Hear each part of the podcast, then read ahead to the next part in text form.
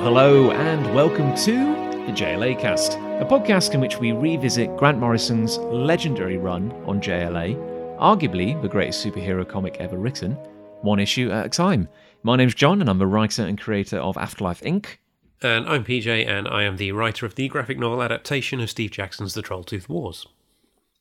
Well, P J, I'm proud to say we, we made it we made it through the opening with relatively few errors, that is none. I think we yeah, I think we've got this opening down by now, surely. How many episodes are we on right now? What's this? Episode uh, twenty-six, one hundred thirty-three. Yeah. This is like um this that's like the Twilight Zone kind of twist at the end, where it's like, you know, yeah, we this is episode three thousand. We're, we're never we're never going to reach the end of the series. Well, J L A's still going in one form or another, so. Well, that is true, yeah, no. Yeah. It's weird, isn't it? Because we set ourselves um, a fairly realistic goal in trying to cover the Morrison era mm. of J L A, because, you know, there is an end in sight and it's manageable. Um, and we're already, like, we've done, uh, we're past Rock of Ages. Like, I don't want to say we're like halfway through, but kind of, yeah, maybe? We're not far off, is it? Because the, the main J L A book, it was, I can't remember, I want to say issue thirty-three or thirty-four is the last Morrison issue. Uh, forty-one, P J. I was wrong, so we're almost halfway. Yes, although, of course, we, we've stretched some stuff out. Yes. And I know the first two books are very short ones. So we've got some kind of longer. I know um, Justice for All, Strength in Numbers, they're both quite hefty volumes. Chunky old so, trades. Yeah, so you're not quite you're not quite rid of us yet, listener. But, you know, it's, the end is a real enough prospect that we have to kind of consider what comes next. I, you know, I like referring to it, as you did just now as well, as the Morrison era, actually, rather than the Morrison run, because within that run you get fill-in issues by Mark Waid and Mark Miller, and we've already oh, covered do, Midsummer's yeah. Nightmare, that was different writers. So I, I like referring to it as an era now. I'm going to do that instead of as, as a run, because mm. other writers get involved, but it still hinges on what Morrison was doing. Well, it's like... um Uh, yeah, and it also makes me feel that, like, it's like an archaeological dig, you know, and it's like you can't, you start peeling back the gravel, you get like half a metre down, and you're like, oh, what's this? Oh, that's the Orlando era. Okay, keep going. Yeah. Kelly? Right now, you know, oh, it's a very thin layer of Kelly. Oh, right, we're in the Morrison era. Uh, and then, I mean, God knows, what would you, how would you even define the era before Morrison? Like... I, you know, the the tail end of the ni- of the nineties run. I couldn't tell you who was writing the book at that point. I have absolutely no idea. I know you get, uh, in the mid to late eighties, you get Justice League and then Justice League International era, which is um, um, Giffen? Giffen and Keith Giffen and da- J M DeMatteis, I believe, co-wrote. Yes. With Kevin Maguire on art. And then there's a big gap, and then Morrison. You know what's wrong is that I've I've got um I've got a bit of a gap in my knowledge when it comes to Giffen. I have like uh, I've never read Justice League International, and was Giffen? Am I getting confused? Because Giffen dabble in arcs as well. Um, I'm not sure. I've got a feeling you're right. I think he might have done, yes. Because I think the only book I've got with his name as a credit on is fifty-two. Yes. And I want to say that he did all the layouts, even though different artists finished the pages. That does sound familiar, actually. No, you said that. Might be dreaming. Here's a P J, given that you are a font of knowledge, here's a question for you. Oh, good. As we're talking, as we're talking kind of um, the Paleolithic uh, Morrison era, um, I have recently been trying to watch the X-Men anime, which is on Netflix.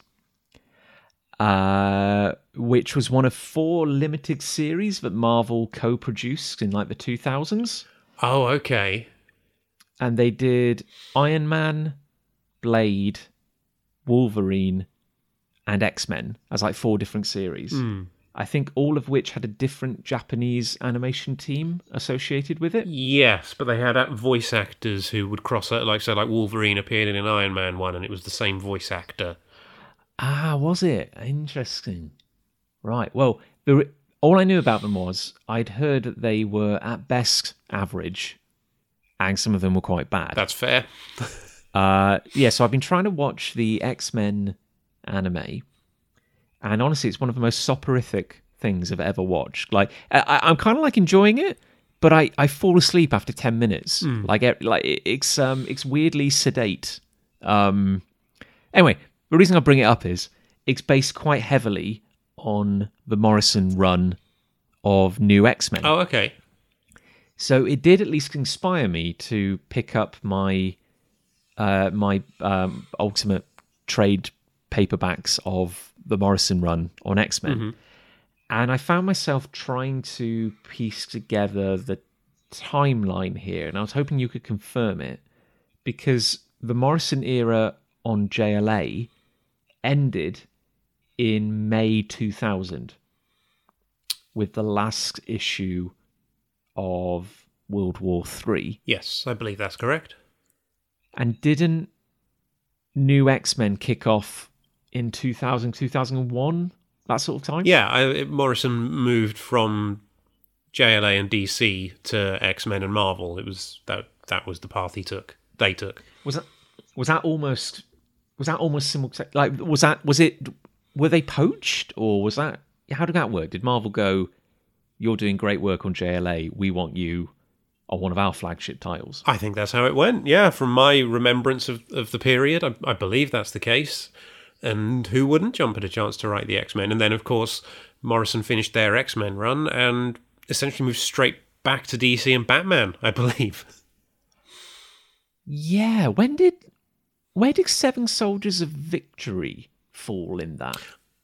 Okay, so I, I think, and I might be wrong, please do correct me if I am, uh, anybody out there listening, I think that Morrison finished their X-Men run, moved on to Batman, and it was during their run on Batman that they started doing some other weird stuff for D C, so um, All-Star Superman and Seven Soldiers and, and all the other sort of little outlier stuff they were doing mm. at the same time as they were doing their main run on... on uh, they were on the main Batman book, weren't they? Not Detective, because it was Paul Dini writing Detective Comics at the time, I, yeah. I, I want yeah, to say. Yeah, no, it was the main Batman book. It's weird, because I want to... Yeah, it's weird, because that sounds right, but there's part of me that wants to say that, like, maybe... there was a bit of a gap between X-Men and Batman. I might be dreaming. But it's interesting because it, there's definitely a pattern, isn't it? It's like, you know, there's, there's a direct similarity between where J L A was prior to Morrison and where X-Men was prior to Morrison. Yeah. Because they were both, they were both kind of, you know, in doldrums. Like, they weren't really kind of going anywhere.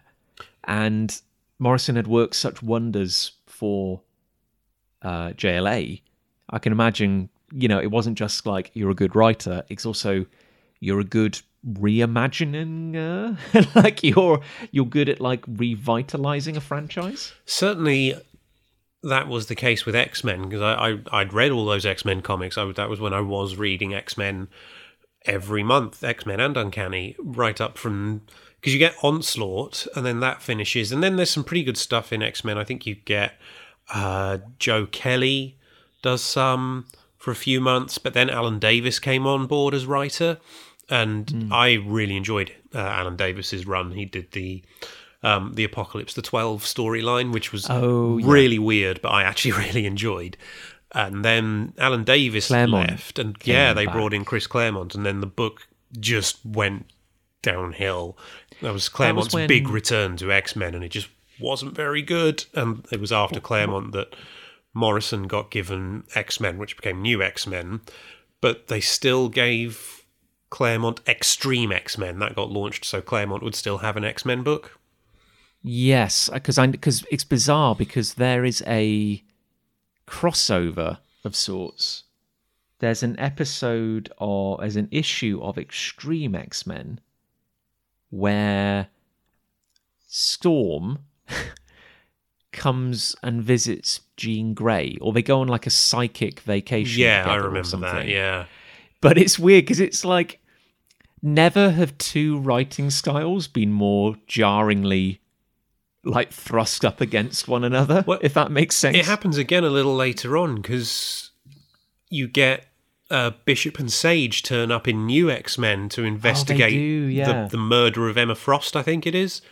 Uh, and, and Morrison's Bishop is so much better than Claremont's. yeah. I, I do wonder if, like, Morrison was kind of, like, made to include them, or whether they actually wanted to, because I can imagine, like, wanting to call in a couple of mutant detectives is, is a very kind of like Morrison kind of thing. Mm. But yeah, it is weird. They were so, it really was like old meets new, because I found like I found New X-Men very jarring at first when I first read it as a teenager. Yes, I wasn't particularly keen on it the first time I read it, because it was so different to what I knew and expected from X-Men. Kind of like, and it was a little like, a little grimy, a mm-hmm. little unsettling, you know, and I was like, oh, this isn't what I'm used to.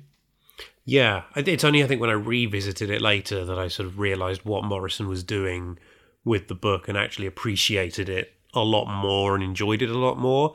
But it was, a, even that was a really weird, weird period for the X-Men franchise as a whole, because you've got Morrison doing great things on New X-Men, you've got Claremont doing his so-so run on Extreme X-Men. Mm. And then you've got Chuck Austen writing some of the worst comics I've ever read in Uncanny X-Men. Uncanny X-Men. Was that the team that led by Havoc? Yeah. It was like Havoc, Polaris, Juggernaut, Nightcrawler, Angel, Husk. Yeah. And it just, it was bad. Everything about it was bad. Well, no, actually, I say like, not everything. I liked when he brought both Juggernaut and North Star onto the team.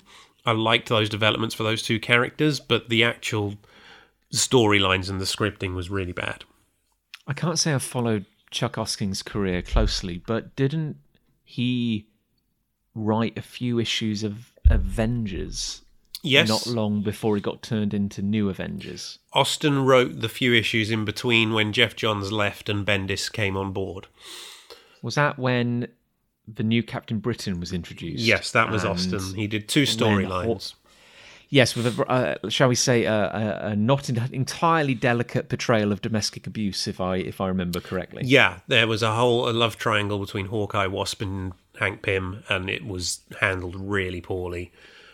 Uh, it was, but oh, again, but again, sorry, just just a, a blindingly obvious thought that suddenly sprang to mind. Um, The the thing about Morrison, where like Morrison will innovate, and then subsequent creators will spend ten years referencing or copying what Morrison did. Yeah.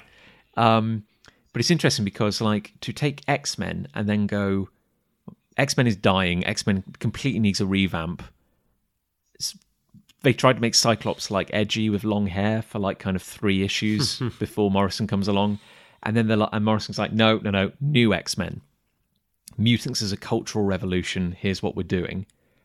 And then, of course, I want to say like in two thousand four-ish, you've got, or maybe earlier, sorry, you've got Bendis r- completely overhauling Avengers, and now suddenly that's called New Avengers. So again, yeah. we're like, we want to recreate that Morrison magic.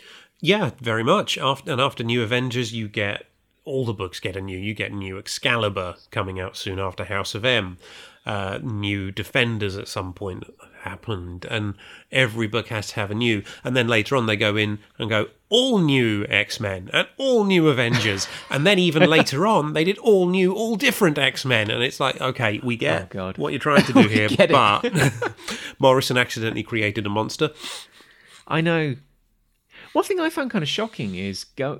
I know we'll get there in time, but when I put it together in my head and was thinking like, so the end of J L A and the start of New X-Men, at most there's like a year between, but it's probably a lot less. I think it's like only six months. I think it yeah. might only be a couple of months, to be honest.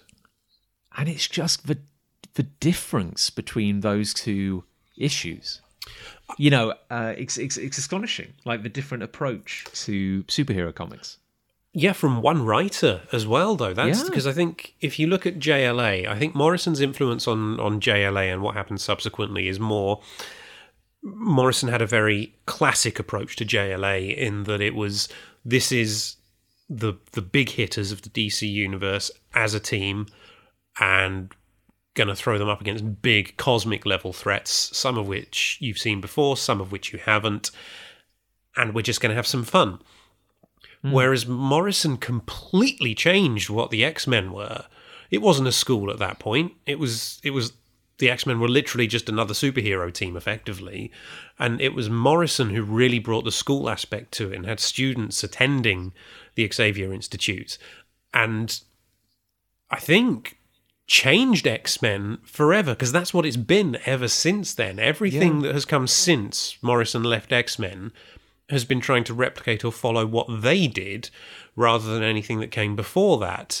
Whereas J L A, we you know we love Morrison's run on, on J L A and, and the stories that they told, but the, they were revolutionary in their own way, but not in a way that stuck in the book.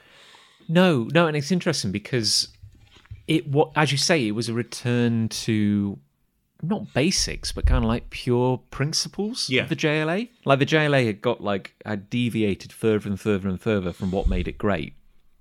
And just like, well, I guess just like X-Men had, mm. come to think of it. But it's weird that what's, you're right, you're quite, you're so right, because what saved each book was a very different approach. Yeah. It was either going completely back to basics or, no, taking it in a completely new direction.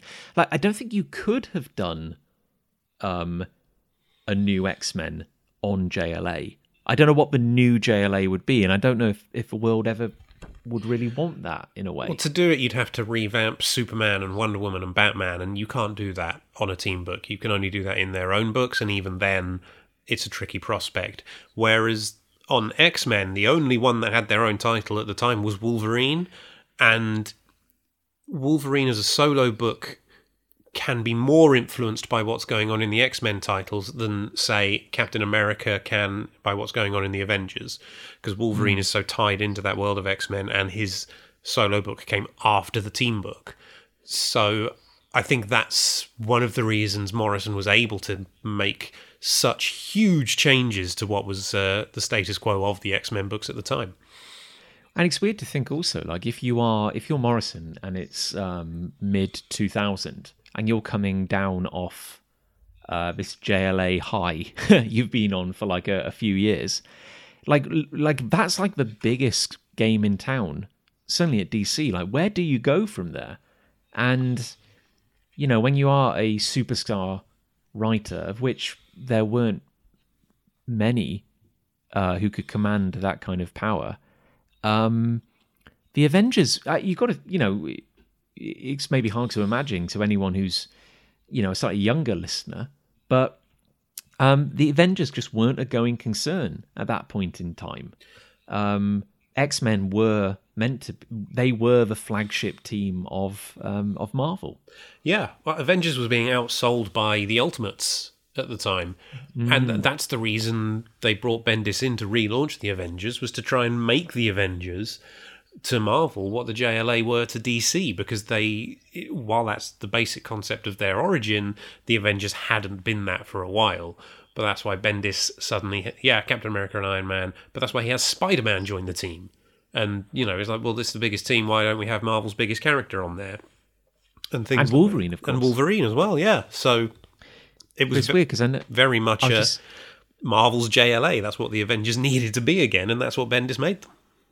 Because it's weird, because I know that, like, it's almost like while Morrison was working on New X-Men, it's almost like the X-Men themselves were kind of maybe, like, separate from the wider Marvel universe. Like, they, there wasn't, like, a lot of um, crossover with, say, the Avengers or the Fantastic Four or anything. Almost none. And I think it, and it wasn't really, unless I'm wrong, it wasn't really until the Whedon run... after, because Whedon kind of took a lot of what Morrison had done and maybe softened it just a little bit, like made it a bit more kind of, a bit less edgy, a bit more kind of accessible. And that's when the Avengers start kind, I'm sorry, the X-Men start kind of re-entering the Marvel universe in a way. Yeah, yeah, because I think Beast appeared in a couple of issues of Avengers in his New X-Men look. Certainly the the final issue of Busick's run, Busick uses Beast in there, and he's he's the new cat-like Beast in the black leather. Oh God, is he? Outfit. Wow, yeah. yeah. Um, but other than that, no, the X-Men didn't really have many many crossover appearances, I think probably until House of M.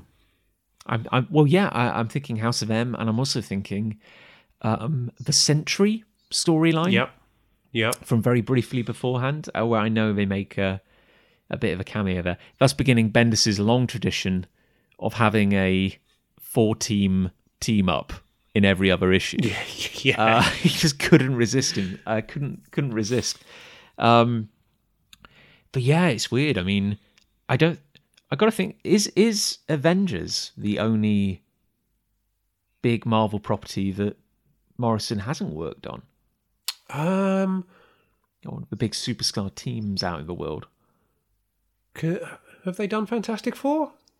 They have, in a limited series as part of the Marvel Knights run. Oh, yes! I forgot that book, yeah. Uh, yeah, Which I think... is a weird little one in itself, because it's quite a kind of dark take on Fantastic Four. Yeah, wasn't it called... One, two, three, one, two, four. Three, four, yeah. yeah, with Jay, Jay Lee doing, yeah. uh, doing the artwork. I'd forgotten about that book. Because it's weird, isn't it? Because I'm just trying to think, across the big two, um, yeah, I, I, not to put the Teen Titans down, say, but I say if you were... If you were like a big, if you were a superstar writer and you wanted like the big gigs in town, we're kind of talking J L A, X-Men, Avengers, Fantastic Four? Uh, depending on which decade we're in, Fantastic Four, yeah. yeah. Because it, it's so it's changed such it's changed so much now, but there was a time when it was a really big deal when... say Morrison or, or or one of them, their you know uh, kind of um, peers at the time was kind of like signed to one of these flagship books. I remember being so excited when they announced that um, uh, Morrison was going to be um, spearheading a, a Wildstorm revival, and that Morrison would be joint writing Wildcats and The Authority at the same time. Oh, okay. And it's like the it's like one of the all-time infamous Lost hmm. series, if that makes sense. Yeah, because Morrison wrote issue one of Wildcats and issue one of Authority, and I want to say that only the Wildcats one was illustrated. It was illustrated by Jim Lee. Okay. And then it got pulled for some reason, and the and then it, it just kind of it, it never went any further. I can tell you why it was pulled. Why was it pulled? Grifter's stupid mask. Hey P J, do you know do you know what's under that mask? Has he not got a the, face? It's the truth, P J. This is this is this is your Lynchian nightmare when you when you're approached by Grifter and you and you. You rip off his stupid mask as you'd have it. You're going to see your own face embarrassed, staring back at you. I would be embarrassed. Very embarrassed. Embarrassed at your words, P J, not at your, not at your awesome face wear. No, I'd be embarrassed that someone had found out that is who is below Grifter's mask. And I'd be embarrassed because, you know, all it took was a small breeze. You're like, you're doing a... This is like... um a J. Jonah Jameson kind of thing. It's like you spend all your day, kind of all day slagging off Grifter. And I think deep down in your curmudgeonly heart, there's like a little a little seed of love. Bring there. Me pictures of Grifter. But not with a mask, from the neck down. Oh, P J, why have you got to hate? Funsies? Funsies, yeah. Lols, I don't know. Um, should we uh, should we get back into J L A Earth two? Yeah, let's let's finish this book. Yeah, let's do it. Yeah, feels like we've been talking about it for six weeks now. Uh, it does, doesn't it? It's weird. um, a lifetime. Uh, P J, what what's been happening so far? Where are we? Well, we are we are. I can't, I've forgotten we how are, to speak. I'm sorry. It's all right. We are two thirds of the way through J L A Earth two, the one-shot one hundred page graphic novel by Grant Morrison and Frank Quitely, uh, with letters by Kenny Lopez and colours by Laura Dupuis and Wildstorm F X, in which Alexander Luthor of an evil antimatter universe ruled over by the Crime Syndicate of America has travelled over to the J L A's world, also called Earth two in this book, and recruited the J L A to come to his world and put a stop to the Crime Syndicate's shenanigans, which they seem to have done quite effectively. Crime Syndicate are imprisoned, and the J L A have changed the world for the better? Yes. The, Luthor had it all worked out. He only needed... Well, he needed... Four, did he say forty-eight hours? He needed forty-eight hours to change the world? Yes, forty-eight hours. But, however, it has been twenty-four hours since the J L A arrived. It has. And all of a sudden, the Crime Syndicate have disappeared. Gasp. And that is where we left our last episode. Tune in next week. No, for... This week. This week. That was the recap. Tune in now for... The exciting conclusion. Um, the exciting conclusion of The Crime Syndicate of America. I just like talking in that voice. Um, so, P J, twenty-three Skidoo and all that. Uh, we cut to the moon and the uh, dark and oppressive uh, watchtower of the Crime Syndicate of America. What's it called? The, the very Pantheon or something it's called, isn't it? The Oh, uh, the Panopticon. Panopticon, that's it. Mm. Yes. Uh, yeah, and uh, it's looking very empty, and uh, Superman and Green Lantern are kind of just exploring the place, and um, yeah, they basically point out that the Crime Syndicate somehow escaped from under Green Lantern's shield. Yep, they just vanished, and Superman says, if our worst fears are true, there's only one place they could have gone. And we get a lovely close-up of Superman's face from Frank Quitely, which makes it explicit that the spit curl should, yes, be shaped like another S. Yeah, which um, I'd never really noticed before, but yeah, he totally has his own initial on his forehead, thanks to his hair. Yeah, and that that is that's how you know if an artist is right to be drawing Superman or not, because... If they don't get it, they'll do the spit curl the wrong way round, and it won't be an S.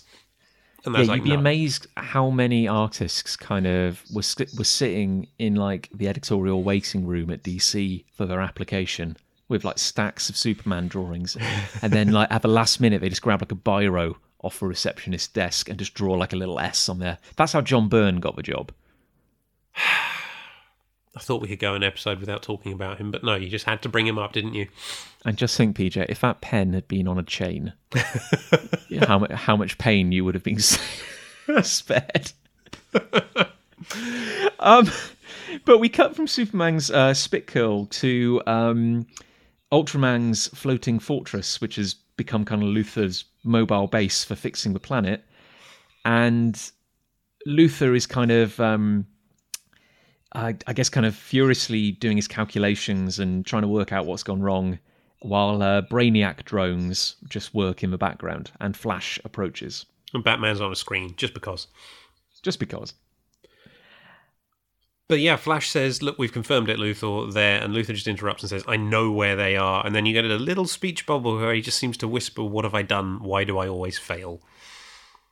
It is heartbreaking. It's, you do feel for him. It's quite poignant, especially when you get the next panel where he's got his, his, his head in his hand, and he looks very, very sad, and I feel sorry for him.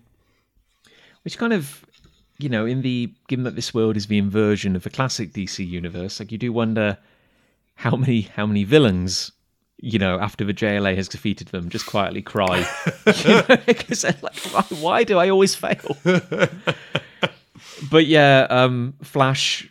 The, the league know, everyone knows what's happened, like, you know, uh, and Flash just goes, it's falling apart, Luthor. I'm sorry, but we have to get home. They've had ten minutes and counting. So you might be thinking, ten minutes, that's not very long, but think about it. How powerful are the Crime Syndicate? Imagine the damage Superman could do alone in ten minutes. Yeah, and we turn the page and get this amazing... Uh, kind of two-page widescreen panel of, I guess, Washington D C. Yeah, uh, getting absolutely just ravaged by the crime syndicate. It's like a, it's apocalyptic, basically. Power Rings basically created a couple of kaiju, which are stomping through and throwing cars around, and there's fires everywhere, and people are just hunkered down, crowded together, and some of these people, clearly, quite a lot of people have died. It's not great. Yeah, it's not to detract from the murder, but um, it's an interesting and very subtle quirk that all of Power Rings kind of creations kind of share like a similar design in a weird way. Like, because because Power Rings powers come from an entity called Volthoom, yeah. or or Volt Volthoom that Volthoom that ri- lives inside the ring, which is meant to be some kind of like mystical creature rather than extraterrestrial. I, th- I, think. I think the implication is it's isn't it essentially like a fifth dimensional imp, like Mister Maxie's Petaluk. Oh, do you think so? I, th- oh, I, I that's my sort of reasoning on it. No, I mean that makes sense. Um, and when but we've seen Power Ring create uh like a, a kind of demon snake woman briefly before, and it's all got a bit of like a kind of heavy metal, slightly gnarly kind of quality to it. And these kaiju are no different. They're wearing chains, for crying out loud. And ripped vests. And the, something as well that we haven't really pointed out before is, is that it is a very different shade of green to the constructs gonna, that yes. Kyle makes. It's a lot more sickly. You know, Kyle is, is bright and vibrant, whereas this shade of green is, is sort of faded, tarnished, and unpleasant. I'm glad you drew attention to that, P J, because we've we've not really seen... Power Ring's not really done much, mm. kind of, so far, this this story. Yeah, but now he's destroying Washington, D C Luckily, though, flying down from the moon is the Martian Manhunter. Yeah, um, and yeah, again, just quietly kind of just flexing a little bit here, because um, the, this is a wonderfully, like, evocative series of panels where we have Jean... as you say, framed by the moon, flying towards us. You have Aquaman uh, at the head of a fleet of Atlantean warships, kind of just racing through the ocean. And but both the characters are very heavy in shadow. Yeah, you know, it's like the ominous nature of it, and uh, Zhong's eyes are just like these big kind of black pits. Also, like it's really... I love the shape Quietly gives Zhong's cape as well. It's flying out behind him, basically a flat triangle flowing out. And it, I don't know, something about it with the moon behind him. I just, I love this picture of Zhong. I think it's beautiful. It really is, yeah, and I guess a very subtle. You know, to, this is the the art critic in me. This would me be going. And, of course, the planetary body behind John symbolises his, his alien nature and, you know, his otherworldly presence. No, it symbolises the moon where he sometimes lives. Oh, you're right, Peter. Sorry, I was I was looking looking at something out off-panel. Um, but, yeah, but the two of them are in uh, telepathic communication. And, uh, yeah, um, they're already on hand. Like uh, like I said, the, the Crime Syndicate have already had, have only had ten minutes, and... as Aquaman points out, we are within moments of seeing the President of the United States degraded and murdered on live television. Yeah, then he, he says he's in the mid-Atlantic, swimming at a thousand knots, but he's not quite close enough. Jean just thinks Mach ten as we get a sonic boom, and then there's another sonic boom, and Jean just thinks eleven. And he's moving at a blur now. The moon is a lot further behind him. There's just a blue streak showing his trajectory, and... Ah, this, this for me might be Quietly's finest moment in the book. Yeah. Yeah, no, I mean, it's in a book full of great moments, it suddenly gets, and I hate this word, but very cinematic. I get, you know, you know what I mean. It's, well, I can't think of a better descriptor, I think. Also, I think, weirdly for me, in this book, of the seven members of the League, it's Jean and Aquaman that Quietly nails the most, that he absolutely mm. gets. For me, he, his depictions of are just stunning. And yeah, they are my favourite members in terms of how they look in this book. That That's actually a very good point. No, a very, very good point, P J, because you know, Quitely's origins are in drawing kind of like grotesques. Mm. You know, um, his early work is, is very much like uh, almost drawn upon like um, British like funnies, like uh, Face Ache and stuff like that, like drawing grotesque and weird and distorted people. And it's interesting that in his kind of transition to drawing mainstream superheroes, if anything, I, I think he seemed to find drawing the more beautiful characters harder. Yeah. You know, like it, his Superman here is very, very different to what he would then draw in All-Star Superman by, a few years later. Which, let's let's just say, by which point he does have Superman down as well. Oh. Beautiful, yeah. Beautiful drawing of Superman in All-Star. Oh my God, yeah. And, you know, if you want to see like a master at work, um, look at the difference in posture and facial expressions between his Clark Kent mm. and his Superman. Yes. You know, like... If if you could ever believe that people would think they were two different people, you know, like I don't think any artist has ever done done it as well as Quitely. Yeah, yeah, I would agree with that. Uh, but certainly in this book, as I say, for me, it's Jean and Aquaman, and I'm glad that we are with them again, as they were not in Act Two. Well, yeah, because again, this is a really weird quirk, isn't it? Because you might ask yourself, why the hell isn't there an evil Aquaman or an evil Jean? But Morrison is adapting an original established version of, of the Crime Syndicate, where for whatever reason, when they were first created, there isn't an evil Jean or an evil Aquaman. Were they were they not on the Justice League at the time? Because we're talking like the sixties or so. Yeah, and I don't know. I haven't read that original Crime Syndicate story. I think we are... in a page or two's time, we, we do get a bit of an answer as to what might have happened to the Crime Syndicate Earth's version of Jean. Mm. Oh, yes, good point, good point. Uh, but for the moment, we rejoin Ultraman, who is trying to strangle the Statue of Justice. Yeah, and I've got to say, like, uh, Ultraman is a kind of horrifying character, yeah. But I do like this little scene. Because I think uh, one thing I've definitely uh, enjoyed about Morrison's work over the years is how uh, they've always found different flavours of evil. Mm. Um, their villains are, are not all cut from the same cloth, and there's a definite manic destruction to Ultraman, which I kind of love yeah. in a terrible way. Like, he's as committed to the purity of evil as Superman is to the purity of good, I guess. He's he's just like a savage thug. It's um yeah it's a, a good way of how his good glimpse into how his his brain actually works here. And even though there's no one around, he's monologuing.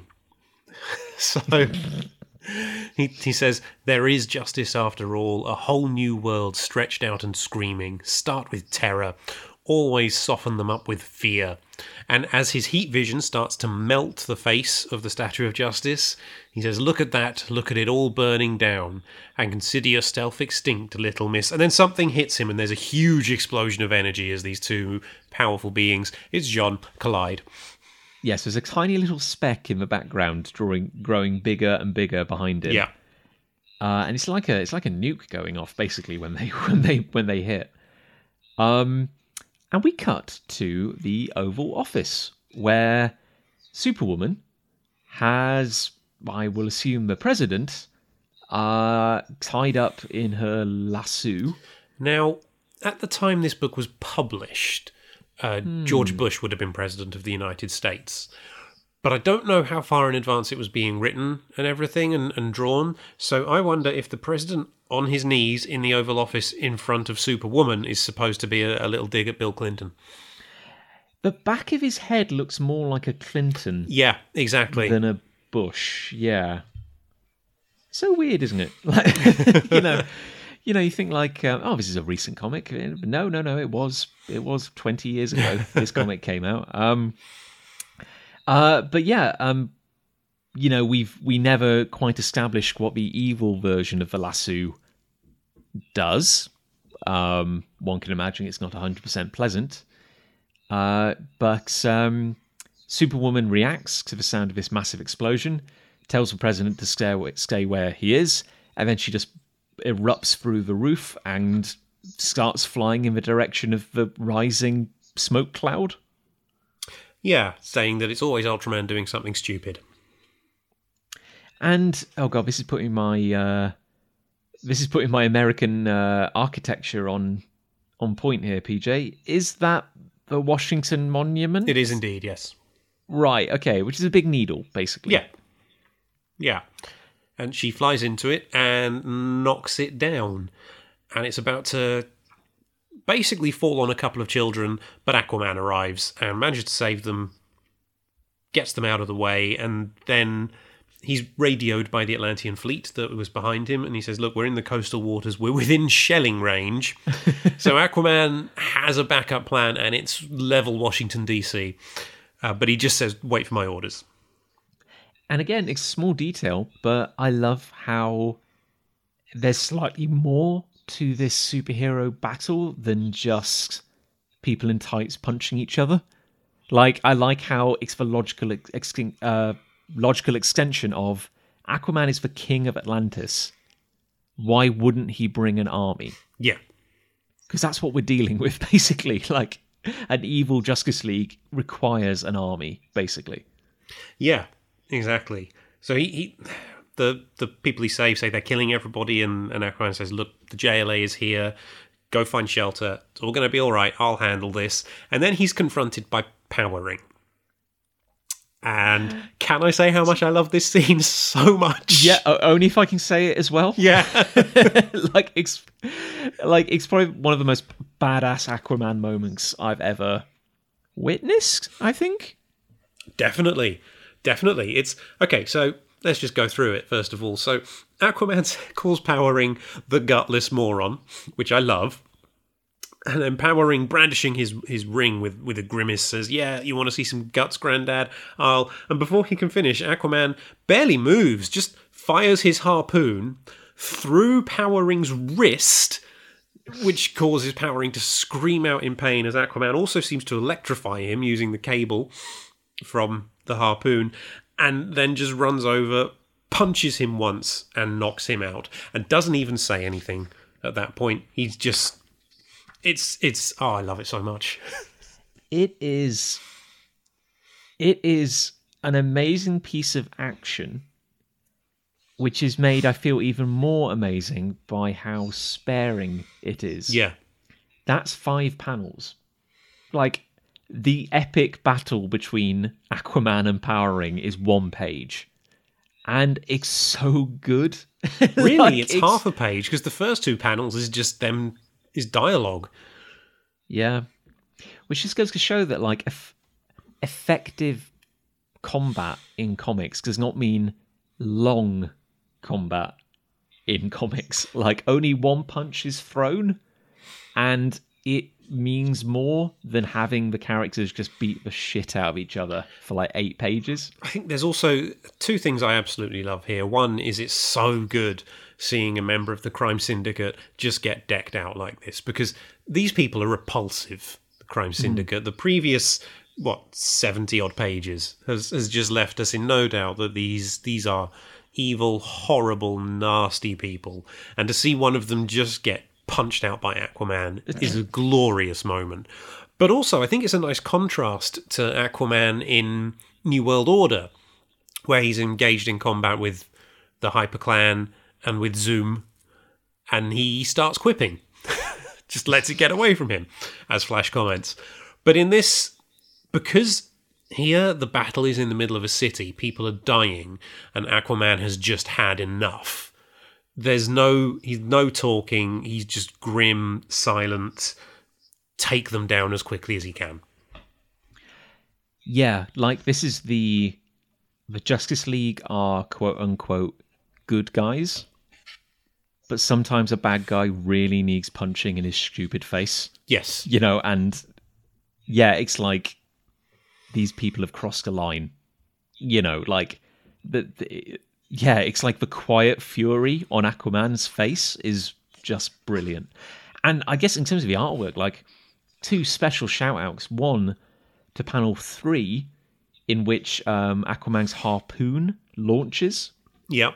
And Quitely just bestows upon it this amazing sense of motion without speed lines or, or too much kind of extra scribbling. Like, it's just with the curl of the cable.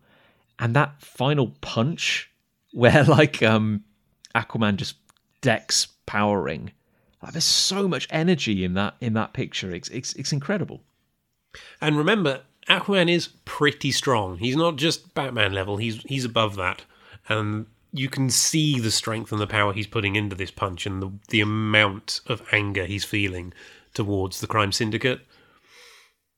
And also, it's nice in a way, because I know Power Ring is not the same as as as Kyle, but I'm going to assume they maybe have, like, at least similar power levels. Mm. And and it's always... It's the nice thing I find about about the Green Lantern power set, where it's incredibly, incredibly powerful. But you yourself, right at the heart of all this creativity, you are you're just a human. So, like, um, yeah, like, to wield a power ring is to have nearly godlike power. But yeah, if someone punches you in your stupid face, like, you're you're you're going down, basically. Because you've been too arrogant and not clever enough to put any kind of shield up. You deserve everything you're getting. Yeah, I mean, like, surely that's, like, lesson one. Yeah. Well, I guess, like, Power Ring never went to the Power Ring Corps to get trained, well, you know. Kyle didn't have the Green Lantern Corps either. He just learned on the job. Yeah. And that is why yeah. Kyle is better. I think, yes, ultimately that shows why Kyle is better. In fact, and 'cause, shows why Kyle is the best Green Lantern. Oh, oh yeah, no, as if, as if as if proof was needed, you know. Um, but also, it just shows, like, the different class of, of villain, because even among the C S A, like, Ultraman is a thug, but he's, like, a smart, sadistic thug. Yeah. Like, Power Ring is just a is just a thug with no, oddly enough, no imagination, despite having a power ring. Yeah. Yeah, well, he deserves it. Scumbag. Speaking of Ultraman, we cut to him having a bit of a battle with Jean. They fall out of the sky. Jean is also angry at this point, shouting, "How dare you come here and do this? How dare you threaten the people of this planet in my presence?" And he starts taking on a sort of... I almost describe it as a, a saurian, spiky sort of form as he and he wrestles with Ultraman on the ground. At which point Ultraman says he once killed a White Martian and that was his first rival. I think that is Crime Syndicate uh, Earth Jean. Interesting, interesting. And of course, it's a nice subtle um, a subtle point that um, Morrison weaving in their own Martian mythology, having introduced the White Martians mm. in the pages of J L A, but also the inversion would suggest that in the Crime Syndicate universe, the White Martians are the peaceful ones and the Green Martians are the warlike ones, maybe? Yeah, perhaps. Oh, I don't know. It's maybe it's maybe hard to keep track of. We, what we, we get nothing more than that one sentence on it, but you can infer a lot from that sentence. I know, it's a nice little bit of um, world building, like when the um, uh, the Hyperclan were bragging about having killed a Daxamite priest mm. out somewhere in space. It's just eh, it's a nice little thing. But uh, well. Ultraman starts posturing again. He says, "You'll die just as easily," and then Jean just basically transforms into... It's hard to describe. He's all spikes and spines, and they all go inside Ultraman. He just stabs him with all these quills that come out of his chest and his arms and his shoulders, and yeah, it's it's brutal. It's... And yeah, like, I think it's a very Quitely drawing. Yes. Because Jean... I don't think you've ever really seen Jean look quite like this in a in a mainstream J L A title, but he looks terrifying. Like, uh, his his his head is definitely elongated. He he seems to be more of like a a, a variant on his true Martian form, but it's like Jean meets H R Geiger. Yeah, you know, there's a definite, like, Aliens vibe to it. Yeah, and again, just it, it's. Yeah, the energy of it, it's incredible. And, and Ultraman is suddenly just a, a pincushion with, with lightning exploding out of his body. as Jean just says, no more killing. And then he he sort of he lets Ultraman up. He gets up himself and says, "I can modify my molecular structure in response to any thought you form. This is not combat. You were already beaten the moment you chose to engage me." So, I think going back to a conversation we had an episode or two back, yeah, I think Jean could take Superman. I've always thought so too, you know, and and I, that's a that's a worldview I'm willing to stick with. Yep. Um. I'd like to give a, a quiet shout out to the rare moments in which Jean gets pissed, like when Jean gets really angry, because he is like the gentle mm. kind of giant of the team. And I know there's a moment here, uh, this moment, of course, and I swear there's a moment in, well, well okay, we'll come to think of it, in um, in the Angel storyline. He's battling Asmodel. Yeah, and... Well, it's, I think it's when the first Angels kind of turn up, and there's just a, a brief little panel from Jean, who is just arrived on the scene, yes, has no idea who the hell these people are, and you just get this little flash of how angry he is, because he's like, I'm so... He's basically like, how many conquerors do we have to deal with? You know, he's just like, there is always a masker race, there's always some greedy fool just trying to hurt people.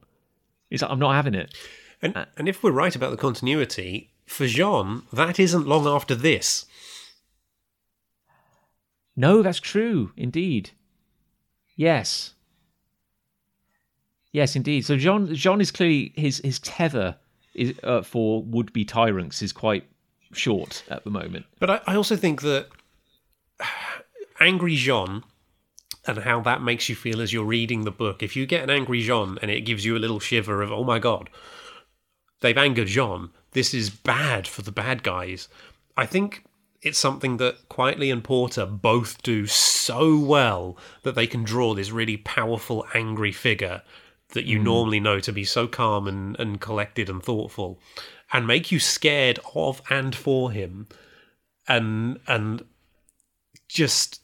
Yeah, bring that to bring that out of Jean and have it look so good, I think, is, is real testament to both Quitely and Porter on the book, that they've both done it so well, and are the only people I can think of who've ever drawn an angry Jean that makes me feel that. It's interesting because um, you get a moment like this, and this just cements for all time for me why Jean is an integral part of the team, mm-hmm. because he's very much like... He's very much the last member. You know, it's like we're not going to see a, a Martian Manhunter movie anytime soon. You know, and I think if you were working on an adaptation or you were looking to, like, revamp or revitalize the Justice League, I think it would be so easy to leave Jean out. Like they did. Not, like they've done many a time.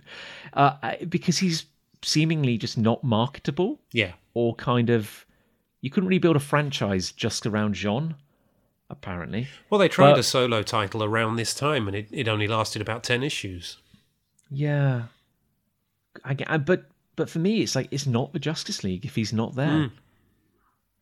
Because mm. they did away with him in the New fifty-two, didn't they? And they moved him on to that weird revamped version of the Authority. Yeah, didn't work at no, all. No, it's just not right. And Cyborg should be on the Teen Titans. But enough of that. I have to say, I do agree there, actually. um, but yeah, so uh, Ultraman is looking considerably less confident than he was before being fried by Jean. He he is smoking and making some feeble, kind of threatening noises when Superwoman kind of walks onto screen. And she is not helping him. She is making no move to help her teammate. Yeah, she she basically says, look, you know, you need your anti-kryptonite to stay Ultra, and that's in another universe. So you're getting weak. So can, can we just digest that for a second? Yes. So Ultraman uh, requires a substance called anti-kryptonite to... maintain his powers. Yes. So it has the opposite effect on him to what kryptonite has on Superman. Does that not does that not uh, suggest the existence of kryptonite in It's the same way that, like, when Luthor came across, he called his own u- he in in in the Crime Syndicate's universe.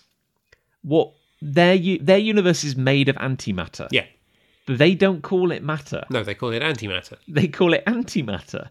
I feel it's like they have um, an inferiority complex. You know, it's like um, he's calling it anti-kryptonite, when I would assume, perhaps, there isn't a kryptonite with which to make it the anti, the anti-ness of. Does that make sense? So maybe this is just a translation. For our benefit, it's been translated as anti-kryptonite, but what she actually said was kryptonite. You should have called it like ultranite, ultra, or something like that, which actually sounds like um, a sleep remedy. You know, if you have like a little cup of ultranite before going to bed. Oh, that sounds lovely. It does sound lovely, doesn't it? Particularly as we get older, yeah, and the lure of sleeping is more and more appealing. Um. Uh, but yeah, so Ultraman, apparently, as we discover, requires uh, a, a ready supply of anti-kryptonite to keep his his nasty superpowers going. And Superwoman is kind of just taunting him with this fact, basically. So there's no honour among thieves, it would seem. And Jean basically says, right, we're arresting you, you're in our custody. And Superwoman does her thing and tries to proposition him and says, come on, you could uh, you could take Ultraman's place at my side. New Crime Syndicate, rule the world, come on. And Jean says, we're from different species, also you're disgusting. yeah, um, yeah, to which Superman, uh, Superwoman responds, I'll try anything once, ask anyone. And Jean goes, I am a Martian telepath, my people were shape changers, and we learned to see what lies beneath outer appearance. I do not find what I see in you attractive. You will be tried here for your crimes, all of you. And I love that, like, Jean is just like, yeah, the fight's over. You know, he's just kind of standing there. He's just like, yeah, you could try to run, I would catch you. You could try to fight me, I would beat you. Like, you're done, basically. Yeah, so Jean and Aquaman won. Basically, they had three members of the Crime Syndicate and they took them down. Yeah, um, so do not underestimate the two of them, which is uh, all too easy to do, I feel. Not by us. We knew how great they were. Oh, no, no, no. We're card-carrying members of the Vajon fan club. And the Aquaman um, Appreciation Society. Yes. It's, uh, you know, irregular meetings, but, you know, it's always valued. But you might be asking yourself, where are the other two members of the Crime Syndicate? P J. That's what I'm asking my, me. Well, if you turn That's the page, John. Myself. I nearly called you Jean there. Jean, it's all right. No, I, I'm, I'm flattered. Thank you, P J. If you turn the page, Martian, you will... We find Johnny Quick is behind Owlman saying, maybe we should get back. Are you okay? And it turns out that they are in front of the grave of Thomas and Martha Wayne. And Owlman is freaking out. Yeah, he's doing the classic... long dark tea time of the soul, kind of clutching at the breast. You know, the thing that Batman does every now and then when a new creative team takes over, where he goes back to his grave, the grave of his parents, and kind of just like kneels dramatically under the night sky. And um, yeah, he appears to be having some kind of existential horror uh, because as as he stares at the grave of Thomas and Martha Wayne, he tells Johnny Quick to, he goes, run and tell them. He goes, we, we've been duped. We've been sent to the one place we can't succeed either. Tell them nothing means anything. He's dead. There's no one left to hurt. And he screams at Johnny to run as, yeah, we just kind of pull back for this kind of epic full-page picture of, of, of him kneeling in front of the grave. Yeah, without... Without his father there for him to fight against, Owlman has nothing. And this led him to this epiphany that there's nothing for the Crime Syndicate on this world. They can't do anything. And I really like actually the panel of Johnny Quick as he's talking to him, because you get a, a nice close-up of Johnny Quick's face. And it is about the only panel in the book where there's only one Johnny Quick on the page. He's not strobing. You can't see multiple of them running around. He stood still and sweating mm. as Owlman tells him they failed. And I think it's just it just ham- hammers home how the Crime Syndicate have lost, and Owlman's realised it. And with Owlman realising it, it means that Johnny Quick is also now on that same page. And I guess we should, again, once again point out just how incredible Johnny Quick's helmet is. Like, it, every time I look at it, it gets better. It is great. I love that chrome visor. God, I want that chrome visor. um, but yeah, but as we as we cut away from uh, Owlman at the grave, uh, we're suddenly back in the antimatter universe where Luthor and Flash have been busy, and they appear to have assembled in rapid time um, kind of like a, a massive, well, particle accelerator, for lack of a better word, just a great big tube ring for Flash to run in. Yeah, and basically Flash is, in order to cross universes, Luthor used two batteries, and he, he only had two. He used them both, so one to get him there, and then one to provide the return journey with the J L A. But Flash is running around in this tube to basically recharge the the device that they used so that the J L A can get back to their universe and the Crime Syndicate sent back to this universe. And it's, and it's a fun detail, but you know, you you talked earlier, P J, about um, you loved the way that uh, Quitely drew Johnny Quick, where he was kind of like a, a, a, a modge of like multiple bodies all kind of like fused into one, because yeah. he was moving so quickly. And here we have a subtly different effect where Flash is running in this kind of ring, and uh, not only do we have multiple Flashes, but we have like additional like floating limbs kind of just beside his legs. I think my favourites are where you've he's just drawn the flats of his boots above and below, and I, I love that little detail. It really does sell speed very new out very well. It's like a weird kind of almost like a strobe yeah. sort of image. Um, And as as Flash says, uh, I need the keywords, Doctor Luthor. I'm thinking at seventy thousand miles per hour. Um, so as Luthor and um, Flash kind of well, brainstorm, basically, as they're, as they're trying to talk through the problem, the Brainiac drones are just everywhere, just kind of like working on machines and flicking switches and stuff. And Luthor says...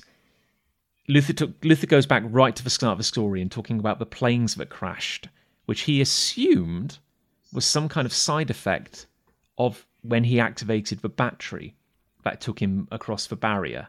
But he says, but the timing's all wrong. So Flash starts to kind of put it together, I guess, kind of, again, thinking at seventy thousand miles an hour, and you get these little kind of like snippets of thought as he's going through it.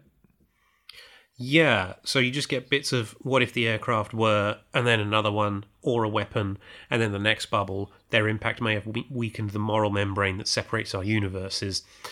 And then Flash is sort of, he's almost there, he's almost put this whole thing together now, because he says, what if the planes were used to test the technology, just to see if it was possible to swap a group of, group of people?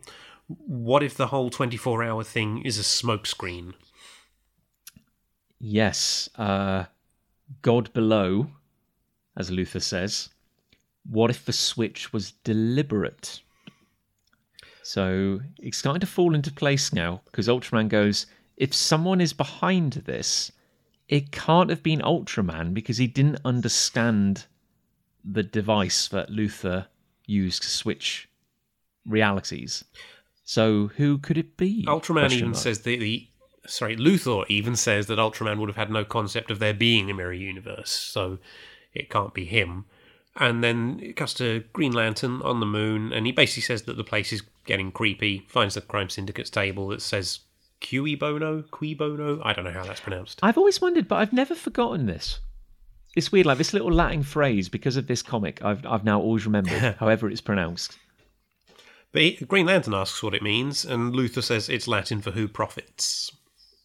Which leads him to his next question, which is, who would have wanted him to find the J L A's universe? Who would want to ensure that the J L A and the Syndicate were both rendered ineffective?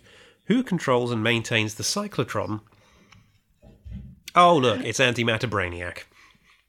Yes, at which point all the kind of passive Brainiac drones, which have just been in the background for so long, uh, go, they kind of speak as one, and they go, "Allow me to complete your painfully slow calculations.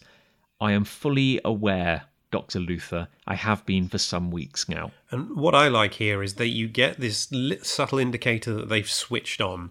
As in the one panel, they're just stood there with black eyes and little grey crowns on their heads. And in the next panel, they have red pupils in their eyes, and the little grey bolts in the crowns on their heads have turned red as well. So oh it's like God, they've been P J, switched you're on. Right. Yeah. I'd, I'd, I'd noticed the little red dot in their eyes, but I'd never noticed that their their kind of head plugs suddenly lit up. Yeah. Ah, oh, genius. Yeah, there you go. Um, and um, yeah, Brainiac then uh, electrifies Luthor and goes, "My slavery in this bottle reality is hereby concluded." Dun dun dun. Sorry, I was drinking. Yeah, P J, it's like, well, half three? No, just just water. Just just whiskey, just whiskey. Just, just, no, it's just water. Don't tell the people about my problems, John. I mean, I, I, I'm here with a bag of a bag of glue, so I can't really uh, I can't really criticise. Anyway, uh, Brainiac is bringing Luthor to his knees, and he's gloating. Says he's free to upgrade as his life cycle demands, and Luthor just shouts, "No, you can't do this. You can't. I have super strength." And Brainiac says, "Well, that's irrelevant. I control this entire station." And it just falls apart because the Flash has done his thing and basically completely disassembled all the Brainiac drones at the speed of light, again, so nobody could see him do it. Again, as we've often said, P J, uh, the best content in a comic happens between panels, uh, and particularly when the Flash is involved. Um, yeah, and, and again, Mor- um, uh, Quitely doing a fantastic job. No speed lines, no weird blur effects or anything. You just suddenly have the, the Brainiac drones just falling apart like cheap clockwork soldiers, basically. And then Flash is there with like a, a crackle of lightning around him. And uh, yeah, it just goes, "Those were bad guys, right?" And then we get a, a line of dialogue that, again, completely sets Alexander Luthor apart from the Lex Luthor that we all know and love, because he says, "I completely miscalculated. My arrogance, I didn't think." Lex would never say any of that. He would never admit he was wrong or arrogant. But it's interesting, though, isn't it? Because even a world apart, and this is a world where evil always wins, it's interesting that Luthor is the villain of this world because he is a hero. Hmm. And as you say, like it's it's one thing that he would admit to being arrogant, but it is kind of tragic in a way that he is just kind of doomed to fail. Like his idea wasn't terrible. Like he was trying to do some good. But yeah, he's just good is good is just so ineffective in the, in this universe. Yeah, and he says the Brainiac is an alien life form of a kind unknown, and he's in every circuit. And Brainiac says, "I am Brainiac. I am a twelfth level transorganic scintellect. I was captured by Ultraman while exploring this universe. Matty antimatter impact imminent. The energy released in the cyclotron is sufficient to soften the membrane, membrane collide the orbits of the matter and antimatter Earths." So Luthor starts to panic, and then we cut to space where Kyle is flying away from the moon, and he can see the J L A's Earth and the Crime Syndicate's Earth bit too close together. Yes, uh, there are now two Earths in orbit around the sun, which, of course, as we know, are orbiting in different directions because they are moral opposites of each other, which means Um, a collision is kind of imminent. Uh, I love Kyle's little speech bubble here of, "Do we really have to deal with this?" Yeah, even by uh, even by Justice League standards, this is pretty this is pretty rough.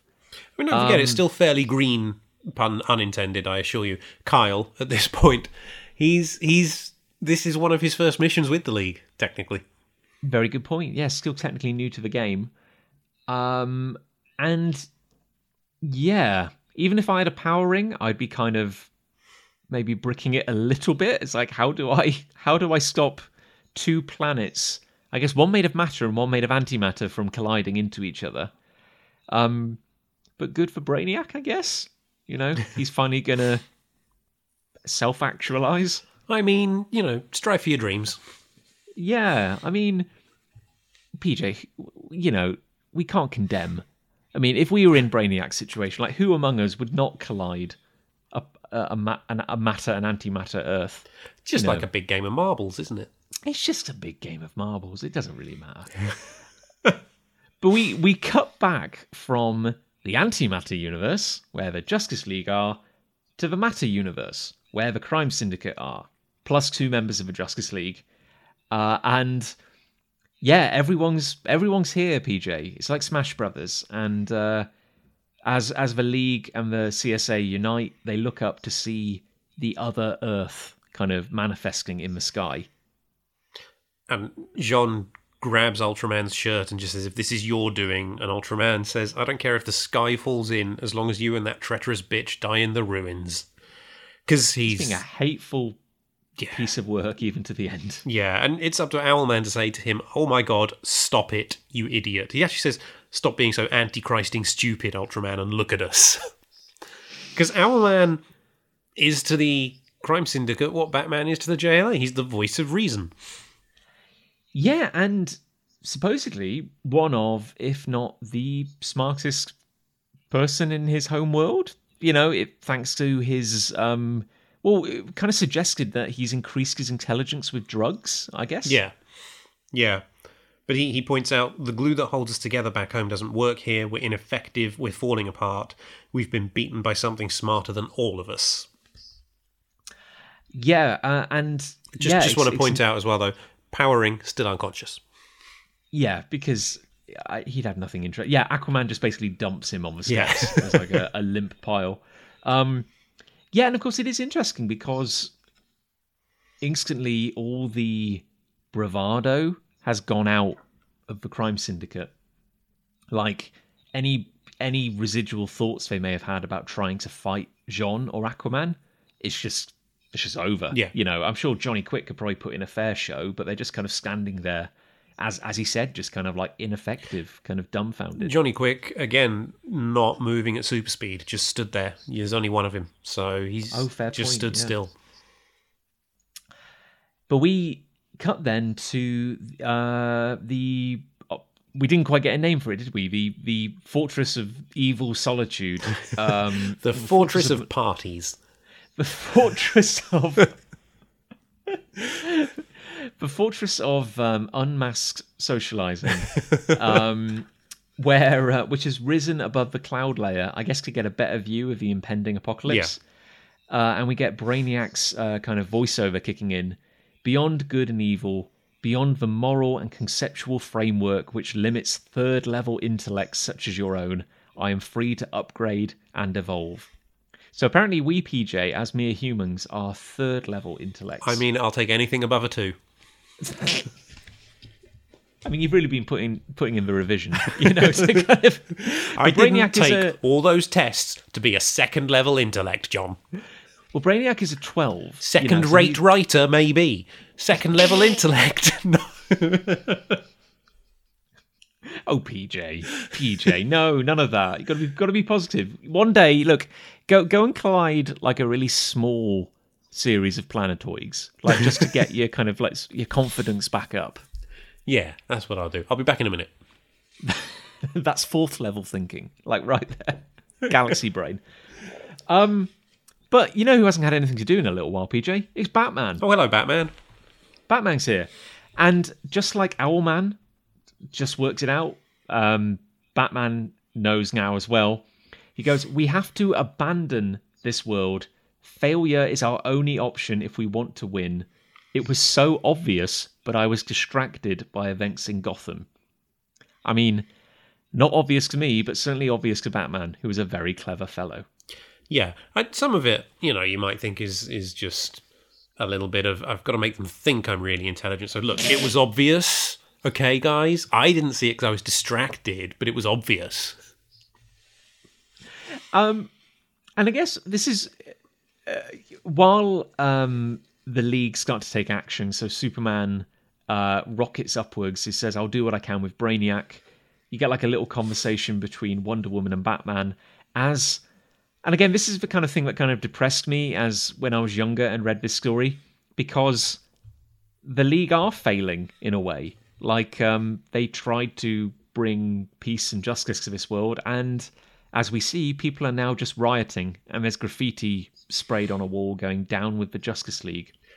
Yeah, and Wonder Woman says, we, we failed them, we failed Luthor, and Batman points out, only because our methods can't succeed in this world. It's the law of nature, everything we do is ordained to fail. Even good deeds go bad here. Yeah, which is a relentlessly grim conte- uh, concept, really. It's really miserable. And it's something I would like to talk more about when we reach the end of the book. Oh, intriguing. Uh, well, somebody who is also feeling that grimness is um, is Luthor, who is basically ripping cables out of a machine, and your your heart really goes out to him because he's he looks like he's absolutely despairing. Basically, uh, he he's just horrified because he's, he points out to Brainiac that billions will die. And, you know, why are you doing this? And again, it's very clearly Luthor. It looks exactly like Luthor, but you could never imagine the expression on this Luthor's face appearing on the face of the Lex Luthor from the Justice League's world. It's it's just those little subtle differences that quietly puts into the art that I absolutely love. Yeah, yeah, no, it's true actually. Like we talked about some of like the quiet, the quiet emotional moments in this book, and it's like, yeah, it is hard to imagine. I think there are few artists who could capture this level of kind of nuance mm. on a character's face. It's incredible.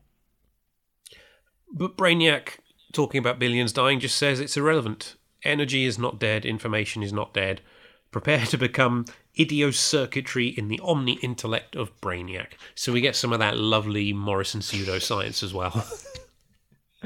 um, uh, yeah, and uh, you see Superman, uh, faster than a speeding bullet, Uh, racing upwards, uh, and uh, yeah, Brainiac continues to monologue, uh, basically says that you and your fellow Crusaders are powerless here, as I calculated when, in my chains as Ultraman's slave, I chanced upon the matter universe. I think Superman just erupts out of the floor because he was monologuing and now he needs to get punched.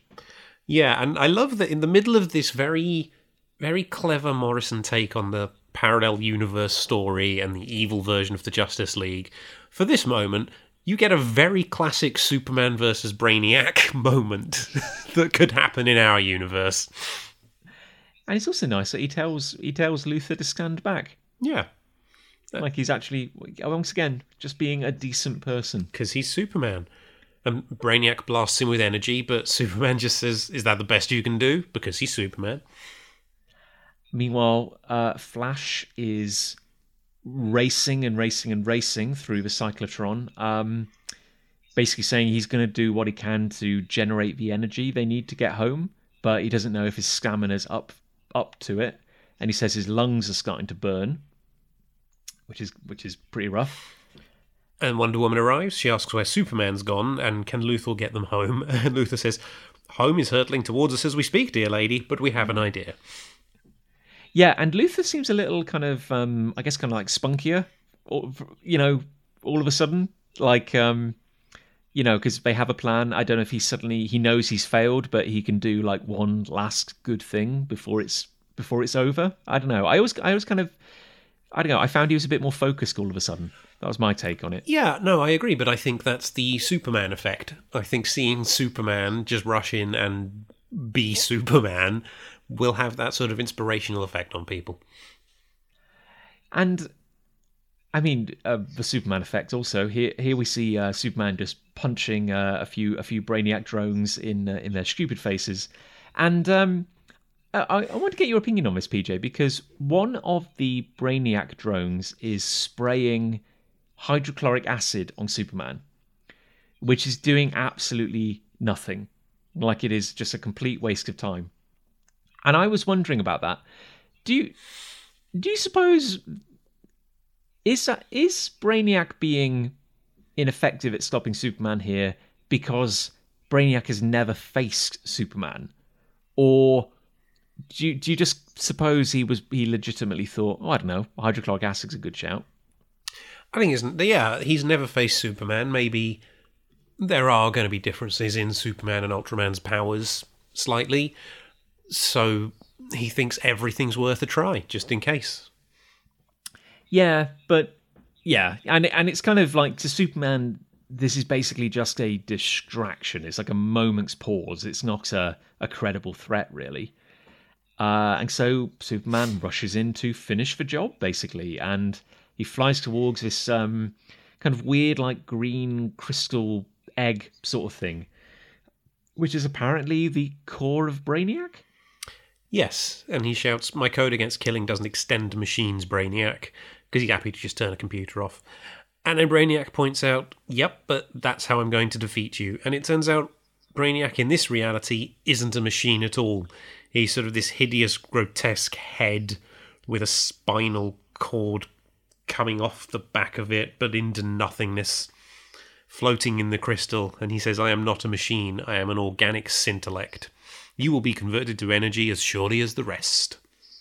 Which is, a again, a weirdly a subtle and genius plot twist, I feel, because it's like when the only solution is that's how you render Superman ineffective, where the only solution is lethal action, and of course Superman doesn't kill. It's like his primary tenet. So I also love yeah. that the opposite of Brainiac isn't a good guy, it's just an organic machine rather than a technological one.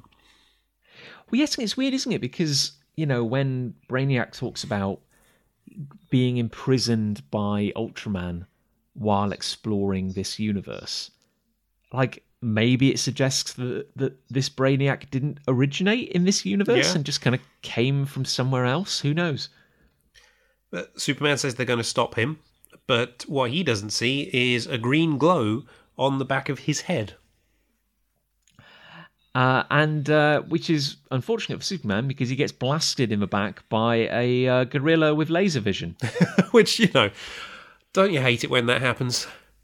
So, P J, remind me, what's that a reference to? Because there is a superpowered gorilla in Superman's back catalogue. Well, is there not? There's a couple. There's Gorilla Grodd, there's Monsieur Mahler. Uh, but there's another one, I swear. Th- well, this is something that we also saw earlier on in the book, isn't it? In Ultraman's Fortress, experiment something in a cage.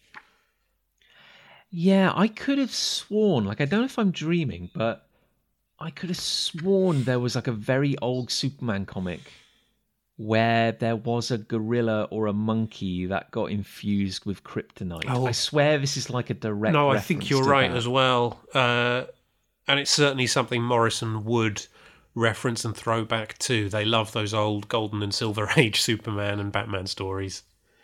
Yeah. Um, and it's also uh, just as weird as a weird quirk here. So Brainiac um, describes this um, laser-shooting gorilla. Uh, it, says, it says it has anti-kryptonite laser vision, so anti-kryptonite again. This diseased hybrid is one result of Ultraman's genetic experiments. Subject seven seven three, Ultra Titanus, or Titanus. So maybe the, the one Superman fought was Super Titanus? But is it, is that like a weird reference to... Is it the Ultra... Am I thinking of the... The Ultra Humanite. The Ultra Humanite, yeah. Yeah, that's another D C super powerful gorilla type. Because that was a weird thing. There was that period, it was either in the fifties or very early sixties, where they put a gorilla or a monkey on the cover of an issue and it sold like ten times more copies than any preceding issue. And because publishing is a reactive industry at best, there then followed a spate of monkey-themed covers. Oh, I remember that, yeah. They didn't know why. They couldn't understand it, but their only takeaway was, the public loves monkeys. We're going to put a monkey on it on everything. Well, don't forget that as well. I think it was in the fifties, one of the many, many Superman characters was Beppo the Super Monkey. Really? You had Crypto the Super Dog... Oh, Streaky the Super Cat, There was a super horse. I can't remember the super horse's name. And Beppo the super monkey. Findus. Yeah. Sorry. um, but um, poor Ultra Titanus or Titanus or Tetanus, wherever it's pronounced, um, roars and raises its big gorilla fists high as Superman, who is clearly hurt a little bit, but not terribly, goes, "Looks like I'm immune to anti-kryptonite, Brainiac," which is a fun thing to learn, I suppose. Yeah. And um, before Ultra Titanus can punch him, Green Lantern shows up and just creates a cage. Yeah, because, you know, he's he's Green Lantern, and kind of giant monkeys are, are very easily dealt with. Um, sorry, a, a gorilla is an ape. um, but uh, Wonder Woman is on the case, and um, being the voice of compassion, as ever, points out that this diseased creature is in terrible agony, and we shouldn't punish it, basically. Yeah, so she picks up Ultraman's Phantom Zone projector and sends Ultra Titanus into bodiless limbo, where he will suffer no more pain. Now that's an interesting question in itself, P J, because Wonder Woman recognises a Phantom Zone projector, even in the antimatter universe. So my question to you is, how many Phantom Zones are there? Yeah, like, is it is it the anti-Phantom Zone? Or is it the same Phantom Zone? Maybe, because there's always a danger that the if it's an anti-Phantom Zone, maybe it's the exact opposite of the Phantom Zone, which isn't a bodiless limbo. Maybe it's like... It's all bodies? It's all body. Yeah, it could be horrendous. It could just be nothing but constant agony. But isn't the Phantom Zone a, a place between universes? Hmm. That would make sense. So, you know, I don't know. We're, we're, we're never going to find out either. No, it's it's irrelevant. But uh, a nice little quirk as well. Again, action with a slightly different approach. It doesn't have to just be punching the crap out of giant monkeys. You can sometimes send them to the Phantom Zone out of mercy. Yeah, so Superman and Wonder Woman then confront Brainiac, and Wonder Woman says, "We've only got moments before collision." So Superman says, "It's all right, fastest man alive is on our side." Yeah, and uh, Brainiac uh, just basically goes, "Look, hey, you know, I'm here as well, and I've been paying attention to everything you're doing, and it's not going to work because, basically, in this universe, evil wins, and murdering like eighteen billion people is undoubtedly an evil thing. So I guess I'm, I guess I'm good. I guess I'm covered." And then Superman says, with a little smile, "That was the logic flaw in your plan, Brainiac. You didn't count on us deliberately doing something bad." Whoa. Oh, Superman's going to get up to mischief. He's going to do some graffiti or something. He's going to straighten the Leaning Tower of Pisa. Not again. Again, yeah, but the other the other way. Um, and Wonder Woman points out that, yeah, running away in the middle of a crisis is a bad thing to do. So that's what we're going to do. We're, we're doing the evil thing, which is to give up. And maybe we can't defeat you, but we know someone who can. And then we cut to Batman, who's taking down Brainiac drones alongside Luthor. And he just shouts to the Flash, "One last effort, abandon ship." And then you get Flash running towards us through a, a tunnel of red light. And then just behind him, you can see Johnny Quick running towards us as well. As Flash says, he's in the electron flow. We're so close, we could just jump between the universes. Just a little extra speed. And you see uh, Luthor, again, a great panel, but punching a Brainiac drone so hard that its jaw pops out of its mouth. Um, and he looks exhausted. Yeah. Like, he just looks, like, absolutely haggard, emotionally and physically. And he's, tr- he's trying to talk to Flash over the radio, but he's like, "Flash, you know, I've lost Batman. Tell them I'm sorry," which, again, is an amazing thing. Like, the last thing he's, he tries to do is apologise. Yeah. And he says, "Your signal's phasing. Flash, is that you?" And then Flash is gone, and instead you have Johnny Quick. And he just says, "The bad guys are back. And we'll get to you when we're done with the fossilised brain." And suddenly, Brainiac looks worried. Uh, and Brainiac uh, opens its mouth to reveal a great many teeth and basically goes, I'm becoming an nth level intelligence. My upgrade was calculated and programmed. And we see through the bent glass of uh, the weird little crystal thing Brainiac is in, you see the distorted shape of Ultraman kind of looming looming towards him, basically. Yeah. And he calls him a pathetic ultrastellar abortion and just rips him out of the crystal. Says, imprisoning you wasn't enough, was it? Those little quivering buds are your higher conscious centres, am I right? As he peels off two, two things from the side of Brainiac's head, and then heat visions him at the, the sort of top of the spinal column to lobotomise him further. It's, yeah, and it is disgusting. Like, um, I, I'm kind of glad that Ultraman's costume just has, like, it's like a massive onesie with gloves. Yeah. Because, yeah, he's covered in green slime. It's pretty gross. And that's it. That's Brainiac defeated, lobotomized. He's even had his hope removed, which is lovely. Yay.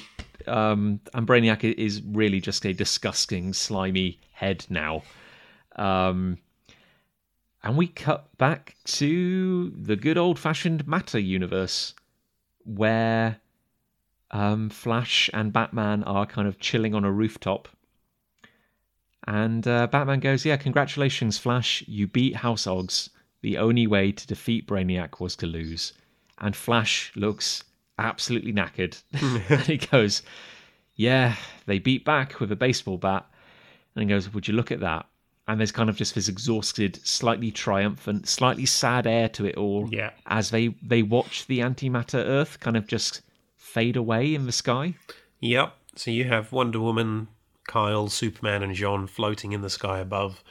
Batman and Flash watching it leave. And Green Lantern does say, look, if it materialises again, I'll try. And Superman just calmly says, I know you will, but it won't. We're on our world now. And then out in the ocean, but somehow still joining in with the conversation, Aquaman... Yeah.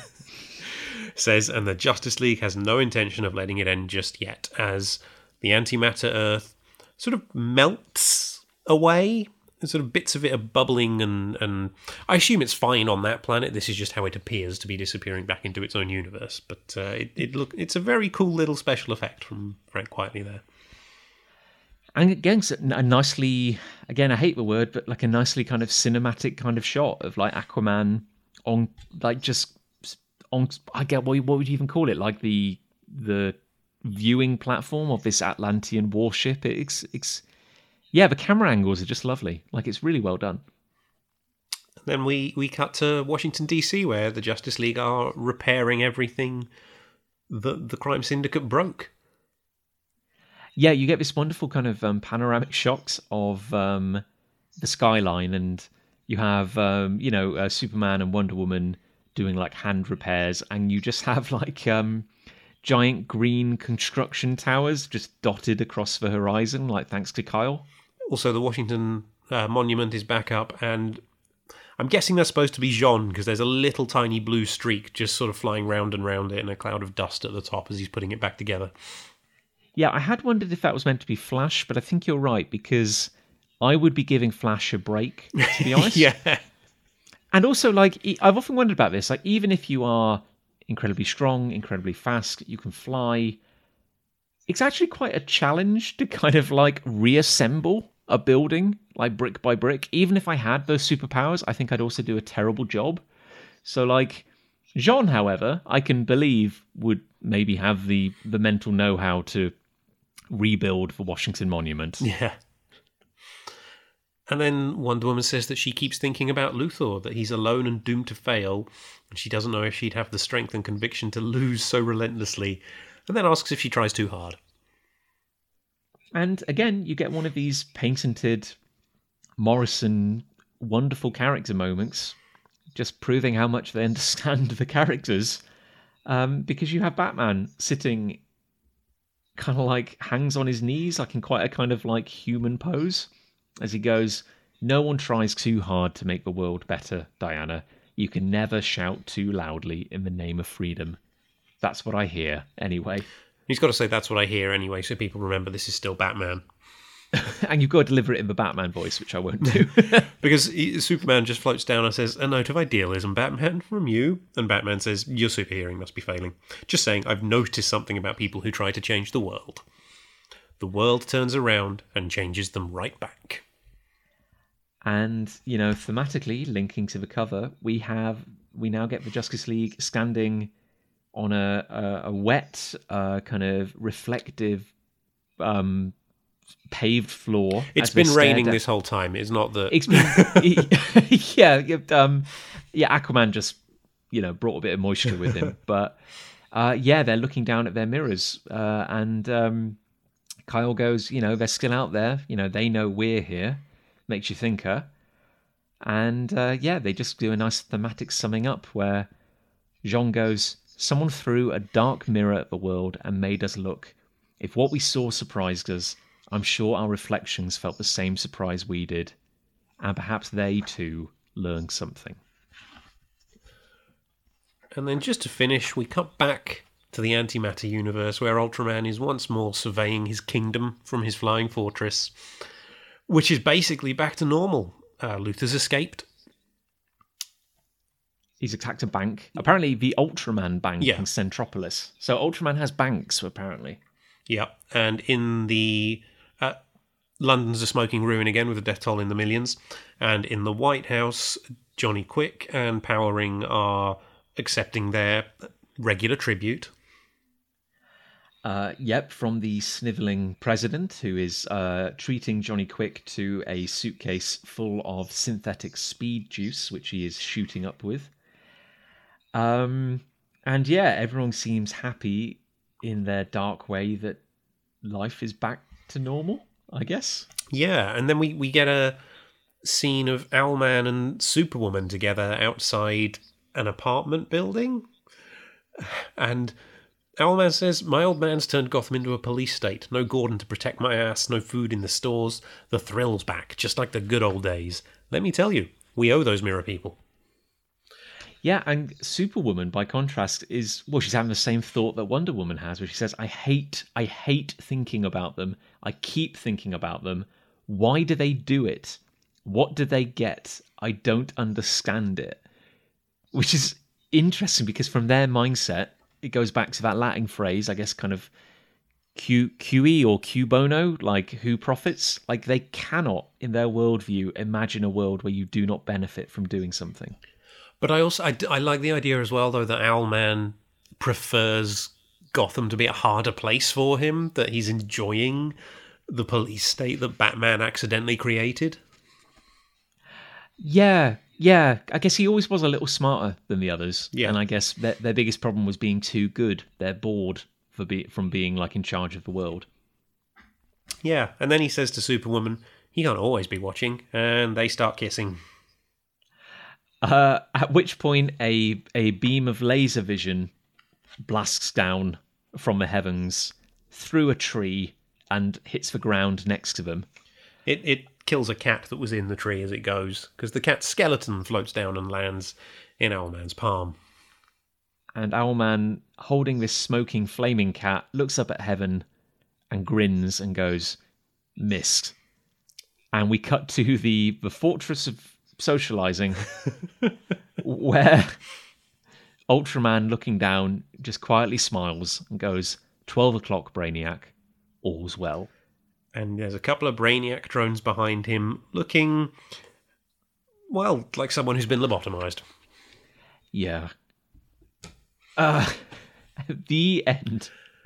Well, that was a journey. And P J, I, I assume we're both holding the same uh trade paperback. Uh, does does your inner back cover have a photo of Grant Morrison and a photo of Frank Quitely? Yep. This was the first. I have, just as a moment of context, like um, I bought. Uh, I think I bought J L A Earth three. No, uh, sorry, J L A World War three and J L A Earth two at the same time. They were the first J L A graphic novels I ever owned. And this was the first time I'd ever seen a photo of a of a comic creator in, in a book. Mm-hmm. And this is the moment. I knew that people drew comics. I'd never really twigged that somebody wrote them as well. So this was a powerful moment for me, because this is when I realised that comics had a writer, and this is when I realised that I wanted to write comics. I can't remember when I first had that epiphany and when I would have first seen photos. I will say, because you get a little biography of each of them as well, and I'm just going to, because I love these biographies, so it's it's, you know, Grant Morrison has written, and then a list of books, and then it says, lives in Glasgow, Scotland, and will kill without pity if their Pentagon masters command it. Frank Quitely's biography has illustrated, a lot of credits, and then he lives in Glasgow, Scotland, with his wife and two sons, and is currently being stalked by a Pentagon assassin with a baldy head and sharp features. I love it. It always reminded me, um, I think there's um, there's a Sandman volume, and I can't remember which one it is, but I always remember that, like, the credits section at the end has... Um, It's got like, uh, I guess they got like the creative team, everyone who works on the book, to go to like one of those vintage like photo things where oh, you can dress up that, as. Yeah. Yeah. And it's like Neil Gaiman had written like a little kind of sentence or two about every every person, which was just like an outrageous lie. And I've I've always wanted to do that. Like just have completely ridiculous credits. Oh, one day, one day. One day, indeed. So, so, so, P J, P J. Um, thus, thus comes to an end. J L A, Earth two, Part three. So, J L A, Earth two point three.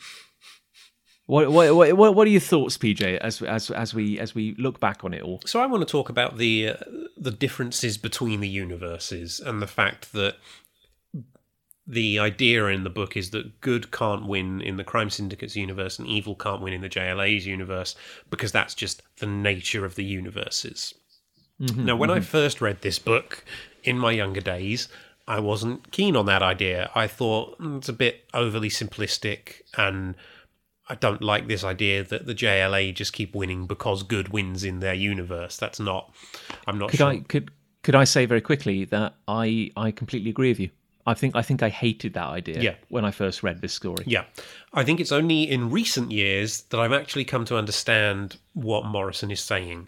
And it's not that that is... They, they talk about how that's the nature of the universe, but that's not because that's how the universes were built. It's just because of how they started, how people were, and how... one universe has the Crime Syndicate, who have made this world into an evil world where, and it's, they've changed the world, they've changed the nature of people into this, into these, these craven, greedy capitalists, you know. And so it's, it's not that one world is good and one world is evil. It's just that that's how those worlds, they've gone so far that way that you can't change them on a fundamental level like the characters are trying to. Well, I guess there's another way of looking at it, which would be on a on a very meta... Because, because it, again, it, it's it's a weird idea. And and, it, and as you say, it comes across at first like like super, like overly simplistic. Hmm. But that's kind of the point. And it's, you know, Morrison's having a lot of fun with that idea. And I don't think I don't think it's a reflection... I don't think it's meant to be saying, as as as you pointed out, that like the good guys will always win because that's how the universe is coded. Um, it's almost like the good guys always win because that's what a story means to us yeah. in this in our universe. It's interesting, like you could look at it from a meta point of view, where if Morrison was writing this story in the antimatter universe, we'd want the villains to win. Yeah. It's like, um, while you can do weird things with storytelling, it's, you know, the, the, the, all that stuff about like um, there's, there's only seven stories, or like the yeah, hero yeah, yeah. with a thousand faces. It's like humans are clearly wired a certain way to enjoy a certain kind of story. If a story doesn't give you that resol- re- uh, um, resolution, you get angry. You come out going like, well, that, you come out of cinema going like, well, that was a bit shit. That didn't make any sense. So. That's why good always wins, because apparently that's what humans want to believe. It's what we want to kind of yeah. see, yeah. I guess. And Yeah, the, it's the inversion of that. It'd be like going to a movie and then cheering because, um, oh, you know, every eighties movie where it's like um, the plucky underdog school versus like the rich snobby school round the corner, but cheering because the underdogs lost, basically. Yeah, but I think Morrison's been very clever here as well. So they thread detail in to say this is why this universe works this way, and and how that comes about, and and why human nature is just so different over here. And it's it's not as simple as as a younger me initially thought. And I think that's why the sequel to this that Busick did in the main J L A book later on just doesn't work so well, because in that, the J L A Avengers crossover reboots the Crime Syndicate's universe, and all of a sudden good can win. But it's like, it it it's sort of... that's looking at it in a much more simplistic way, which is how well, I looked at it originally, but I was wrong, and therefore I think Busick is wrong. Well, it's weird, isn't it? Because like Morrison has this big ha- has this habit of like introducing really big ideas to a universe that needed them, and then you know other creators then come and play in that space. And I think almost the problem with Earth two, which isn't a problem, is that it does what it set out to do almost too well. Yeah. So it tells the perfect story about the crime syndicate to the point where there's really nowhere you can then go with these characters without, I think, significantly changing them. Because if you stick to, if you keep running with this moral membrane idea, which has been abandoned, like, so, you know, time over now, um, you couldn't really do that story again unless you had some MacGuffin or, or, or universe-changing rule which allowed these teams to meet on an even keel. Because, yeah, the the the, the Busick version of, of these characters is a much more conventional two evil teams fight, like, two, sorry, two teams, two mirror images of a team fighting each other. Yeah. You know, it's just, we, we wanted that, and Morrison didn't give it to us. Instead, they gave us something better. If that makes sense. Yeah, I think. And then when Busick did give it to us, we were disappointed. Well, yeah, and, and also it's like it's like um, Shazam, you know, Captain Marvel. Mm. It's like sh- the wonder of Captain... I don't know whether to call them Captain Marvel or Shazam now. Um, the wonder of um, Captain Marvel is that it's magic. It's the purest form of a child's understanding of magic. You say a magic word, you gain superpowers. It doesn't need explaining beyond that. Mm. Um, and that's kind of what this world does. Like, I don't think... because you could go to great length to try and explain on an evolutionary level why evil developed in this world. Like, maybe humans evolved, but they didn't evolve with, like, the same sense of collaboration and cooperation, which... we did, so that's why evil always wins? Or are you kind of like cheapening it by trying to come up with an explanation for it? Like, is it better just to say, look, it's a simple story with profound consequences? So, like, this is an evil, this is a world where evil wins. It doesn't need explaining, it's just there, I guess. But I think the hints are there if you want to dig deeper on it. That's and that's what I've realised on the sub my subsequent readings of it. That it it is a simple story, but if you want to go into it, there is a lot there to look at. I also should say that we just really shat on a Kurt Busick story. We love Kurt Busick. Oh, we do love Kurt Busick. Absolutely love yeah. him. That J L A story, I think, is one of the very, very few duds that he's ever written. Uh, but the the good stuff far outweighs it. Oh yeah, and it's a very tough. It was a very tough act to follow. Oh yeah, to be honest, I think that's the problem. Like, doing any kind of sequel to Earth two is is probably going to disappoint, sadly. Yeah. Um, and I guess the interesting thing is, like, like I said, as as a as a teenager reading this and not really enjoying it as much at first because it was it wasn't what I was expecting. Yes. Yeah. Um, I think what Busick did was he tried to he tried to add a bit more of um he tried to explain it a bit more, um, because I know I think he introduced the concept of... because just like I was asking when I first read it, well, how does this world function? How do people, how does X work? How does Y work if people are always like self-serving? And um, he introduced the concept of like the favor bank.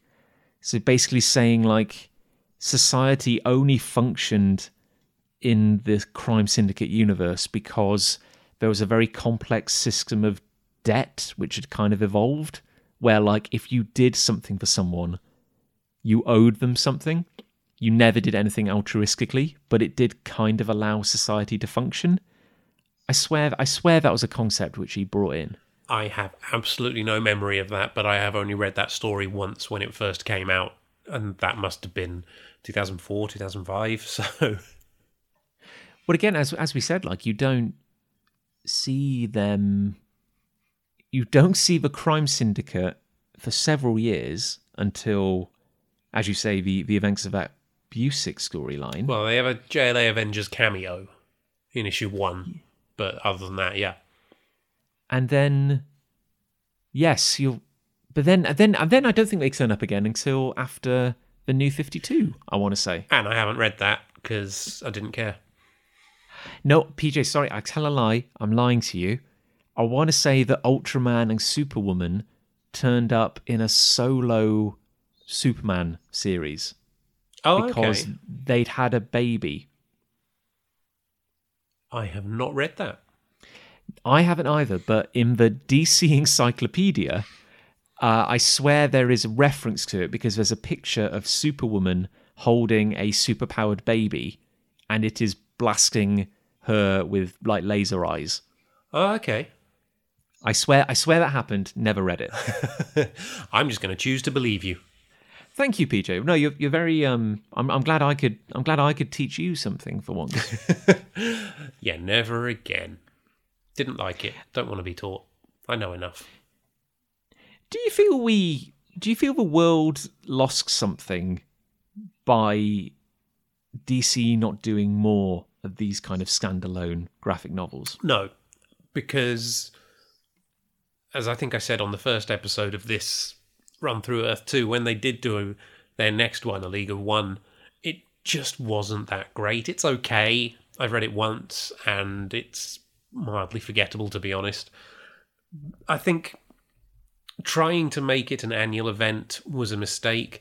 I think it was more you should just see when a creator of note has an idea that could work in this format, then make it something special and and, mm. and do do it that way. But yeah, I I don't think we're missing out by that by it not becoming a regular thing. And of course, they were still putting out J L A one-shots. There were so many of them around this time, like prestige format. sixty to eighty page one shots. Um, I've got loads of them. Foreign Bodies, Primeval, Age of Steel, Superpower. I can think of hundreds of them that, that were being put out at this time. It's just that Earth two was bigger and in hardback in its first publication. It is weird though, because I know I know the comic industry, certainly, well, that's a bit broad, but I mean, like, the the broad, uh, the mainstream, you know, Marvel, D C, Image kind of monthly economic f- format of getting like a uh, twenty-two page comics out. I know, I know that's problematic because it's not very profitable. Yeah, uh, and I know, like, Marvel and D C do. I know Marvel for a fact loses money on its monthly comics.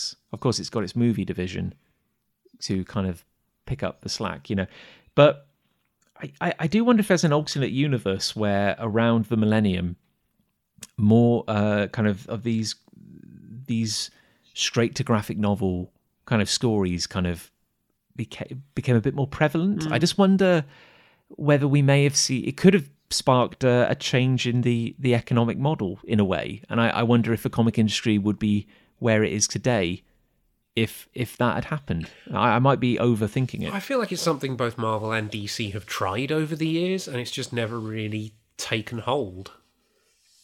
Mm. Because you've got Marvel put out a load of original graphic novels in the eighties, and again tried it again with their hardcover run a few years ago that we've talked about before. There's a couple of Avengers ones, a Thanos trilogy, a Spider-Man one in there, and I think they've stopped now. And those season one books, actually, that they did, Um, mm. those were hardcover one-off stories too. But I, I just don't think... One, I don't think they can get away from the serialized monthly storytelling. I think there's too many f- even though it doesn't make that much profit for them, there'd be an outcry if they stopped. Um, I know. I think I think that's part of the...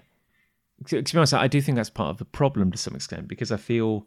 Um, you know, because once, this, once um, you know, you get six issues of X-Men out, that's enough for a trade paperback. Mm. And then it gets collected and they can sell it in bookshops in perpetuity. You know, you can just, that that's a book forever.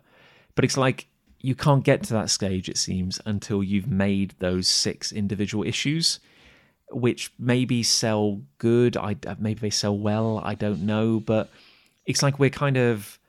we're tied into this monthly model now, and it's like if we, it's like if we pulled pulled it, it'd be like kind of te- if we removed it, it'd be like taking the rug out from under people, and the whole thing would kind of fall down. Mm. It's like we can't live with it, we can't live without it. I know Mark Waid said a few a few years ago, and it uh, it didn't go down very well, but he said um, I think he said something like the kindest thing that could happen to the comic industry would be for it to fail, and then kind of start again from scratch. Yep.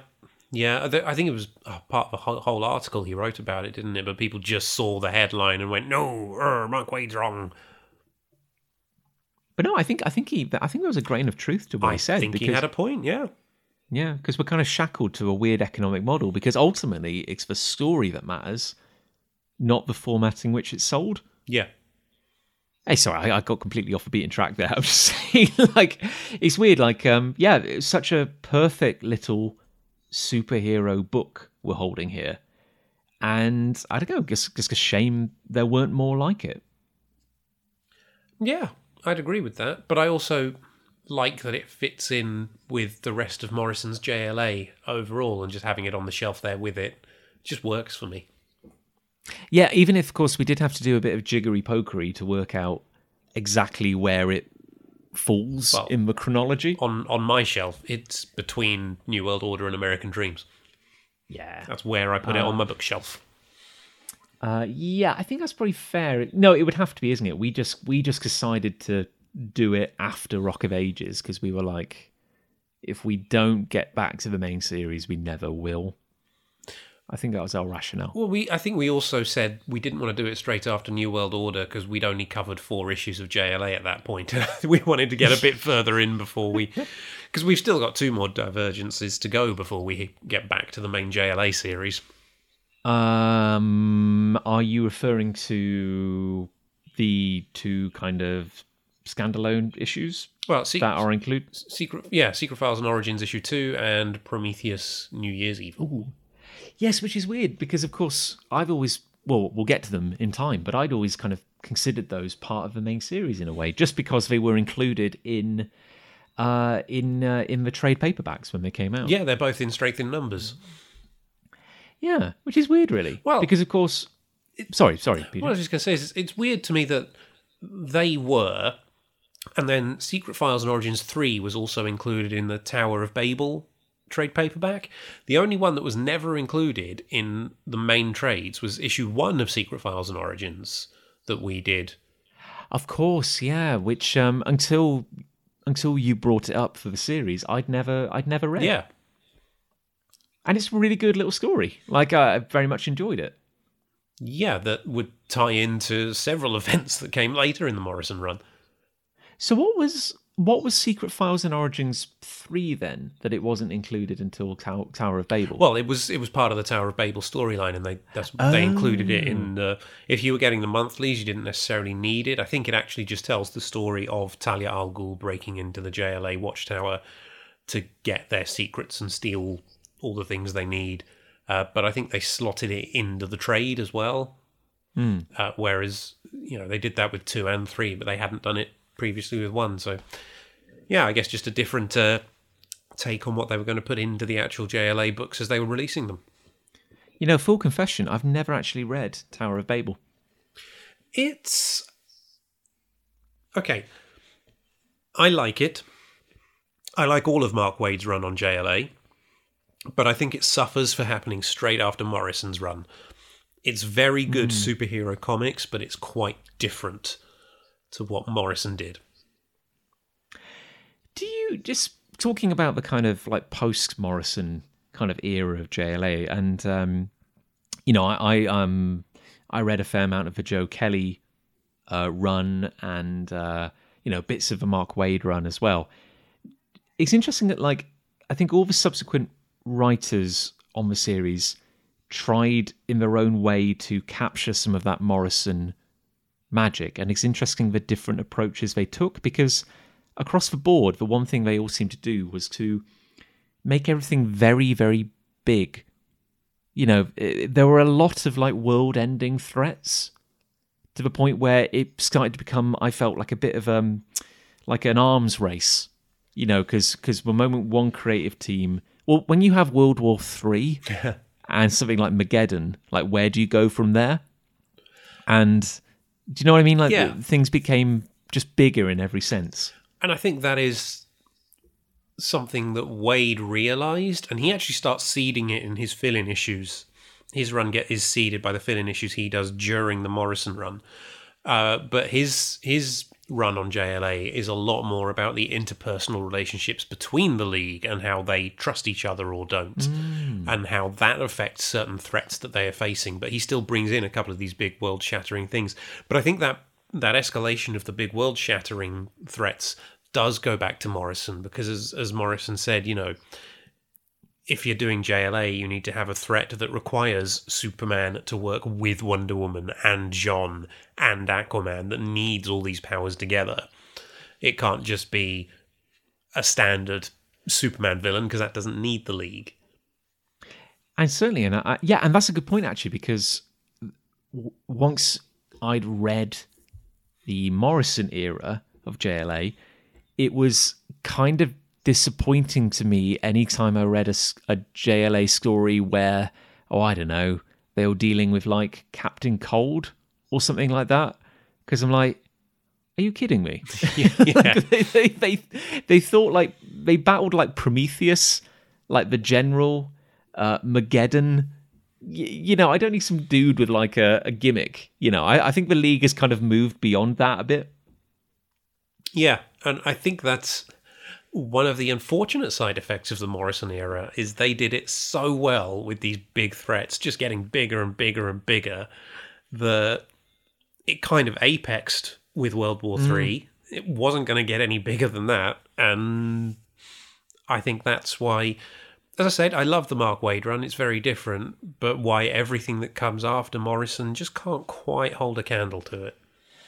And it's maybe why it is perhaps very hard to do Justice League stories, maybe, or to find some new take yeah. on it, because by the time they got to the nineties, the Justice League had become just like any other run-of-the-mill extreme quote-unquote comic. You know, it was weird, edgy, uh, weird characters that weren't really, you know, that famous, but they were just doing, they were just punching people. That's what superheroics was. Morrison comes back, makes it kind of big and epic.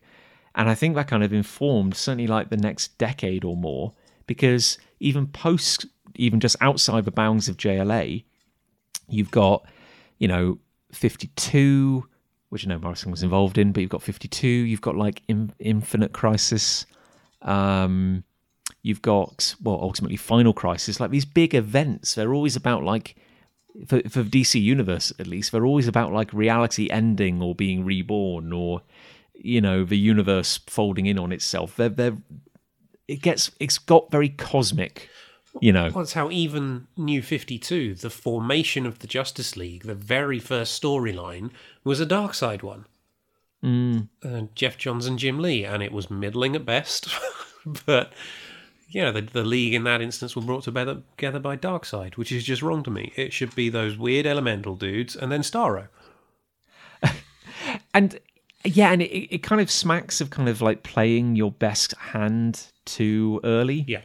You know, because it's like, and it, it also is why you should never give people what they want, uh, because it'd be like going, let's retell, let's retell the Avengers origin. And, of course, they're brought together by fighting Thanos, maybe? Yeah. Or it just doesn't, it's just not right. You know, just because it's cool doesn't make it the right thing to do, I guess. Even the M C U had the Avengers origin be Loki. So. Yeah, no, that's true. And I'd always thought in my head that an Avengers trilogy would be Loki in the first one, Ultron in the second one, which they did do. And I honestly thought it would be like Kang the Conqueror would be like the third, a big villain, as it were. Although we are going to get, apparently, Kang the Conqueror yeah. in the next Ant-Man and the Wasp Yeah, he's movie. Been cast in everything. Jonathan Majors, and I think he's an excellent choice for the role.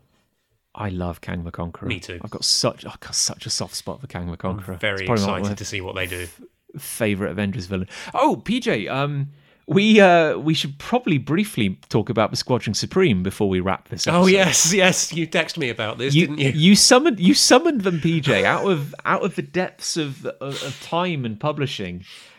Uh, so, yeah, they've just announced a new series. Marvel's just announced a new series called, of all bloody things, Heroes Reborn. Isn't it um, a storyline in the main Avengers book, I think I read, oh, rather than right, being right. an actual series? But it's it's still Heroes Reborn. What if the Avengers didn't exist? Oh, look. Yeah. And I cannot believe they're calling it Heroes Reborn, because that was like literally my first, my gateway into modern Western comics in like ninety-five, ninety-six was Heroes Reborn, which is not regarded with a lot of fondness, I think, by historians. It's not really considered to be apex storytelling. It's not, I and say. I can say, look, I haven't read the Captain America or Iron Man series for a long time, but I have, within the last ten years, read the Fantastic Four and Avengers series. Fantastic Four's not bad. It's not great. It's very of its time, and, you know, sort of all the nineties... Uh, excesses and things in there. It's okay. Avengers is awful. Heroes Reborn Avengers is an awful, awful book. Mm. yeah. Um, it's such a weird thing to evoke. Like, I get that, like, everything old is new again, but it's like twenty-five years maybe have passed since the, the days of Heroes Reborn. And what a weird thing to, like, dredge out of memory for a story about the Squadron Supreme? I mean, every story has been having an updated version. You know, we had Marvel doing a new Secret War a few years ago. D C keep doing various different crises and bringing back the Monitor and Anti-Monitor. And it's it's D C brought back Hal Jordan and Barry Allen. Marvel yes, have, have done um, all sorts of different things with the same title over and over again. We had Civil War two a few years ago. We and it's it's always these days going back to things that have already happened and just doing them again, because fans who were kids back then have a nostalgia for it and think, I want to see that again. Onslaught came back fairly recently, I think. Yes, it's true. You true. know, so I think this Wait is minute, just what comics that... is now. Hang on, P J, P J. I think I think we've had a Sherlock Holmes moment here. Didn't Onslaught turn up in the pages of Uncanny Avengers? Uh, the, the new, the new returning Onslaught. Yes. Didn't like the Red Skull lobotomize Charles Xavier and gain his powers. Yep. And then became called himself Red Onslaught. Oh yes, he did. Yes, that is right. So wasn't that written by Jason Aaron? I want to say. I thought that was Rick Remender. Oh, was it Rick Remender? I think so. Yeah. Is Rick Remender, but who's behind this new Heroes Reborn? That's Jason Aaron. That's Jason Aaron. Okay. So what I'm saying is, P J, are they roughly the same age as us? I think a little older. A little older. Good, good, because their careers are further ahead than ours. But there's still time, P J. I think they and... hit big... I will say I think they hit big time, air quotes, when they were younger than we are now. No, I, I think that's impossible. I don't think anyone younger than me has achieved anything of note. Okay, let's go with that. Thank you. Don't don't take this away from me, P J. um, but yeah, so yeah, if you uh, uh, readers, if you if you uh, listeners, if you if you want to experience uh, or re-experience the joys of ninety-five or ninety-six, uh, and while also diving into everyone's favourite not J L A, uh, check out Heroes Reborn from Marvel, because the Squadron Supreme are back, just like P J wanted. Did P J want that? Is that what P J wanted, really? I, I think I think this is the future you wanted, I P J. Don't even know which to... version of the Squadron Supreme it is. There's like fifty different versions now. So. fifty-one now, P J. um, But uh, P J, um, if we've if we've said everything that needs to be said about Earth two, uh, it's been an absolute delight uh, revisiting it with you. It's been great. It, yeah, I've really enjoyed reading, looking at this book again, and I'm just going to do one last shout out for Frank Quitely's Martian Manhunter. It's a thing of beauty. It's a, it is a thing of beauty. Frank, never change. You know, uh, keep drawing weird, squidgy, squidgy shape changes, and we'll be happy. I will say, actually, um, I had a comment. I posted a picture of the cover to Earth two on my Instagram page uh, when we launched our the first episode of, of looking at the book, and uh, a friend of mine said, "Why does Jean look like Arnold Schwarzenegger but green and bald, and therefore Dave Bautista?" Uh, uh yes, yes, no, you're right, and I, maybe there's um like a fly on a wall documentary where we see James Gunn, you know, kind of like turning over his copy of Earth two. And and like and then look at me. He's got like John on the left, and he's got like a headshot of Dave Bautista on the right. And he's like, and that's when I knew I found. My, and he's got like a green Sharpie and just starts kind of like scribbling all over him. He's like, yes, I found my Drax. That that's the moment. Um, I should give a I should uh, give mention to uh, Gav Mitchell for drawing our uh, amazing cover art. And to Elliot Redd for composing and performing our fantastic theme tune, which also works in reverse. Justice has, has now been proven is good forwards and backwards. Damn him, he's very talented. uh, and if you enjoy hearing P J and I uh, ramble on and would like to uh, experience that in text minus the audio, uh, you can find us on social media, and our uh, details are in the uh, description below. So I guess P J, as as we come to the end of this this epic journey. Uh, this uh, six-hour deep dive into Earth two, uh, nearly as long as the Snyder Cut. um, do you have any any closing words you'd like to say? One, it's better than the Snyder Cut, and I haven't even seen that yet. Two, this is a suggestion for any of the kids listening. In twenty-five years, if you want to reboot a property, do a dark, edgy Afterlife Incorporated.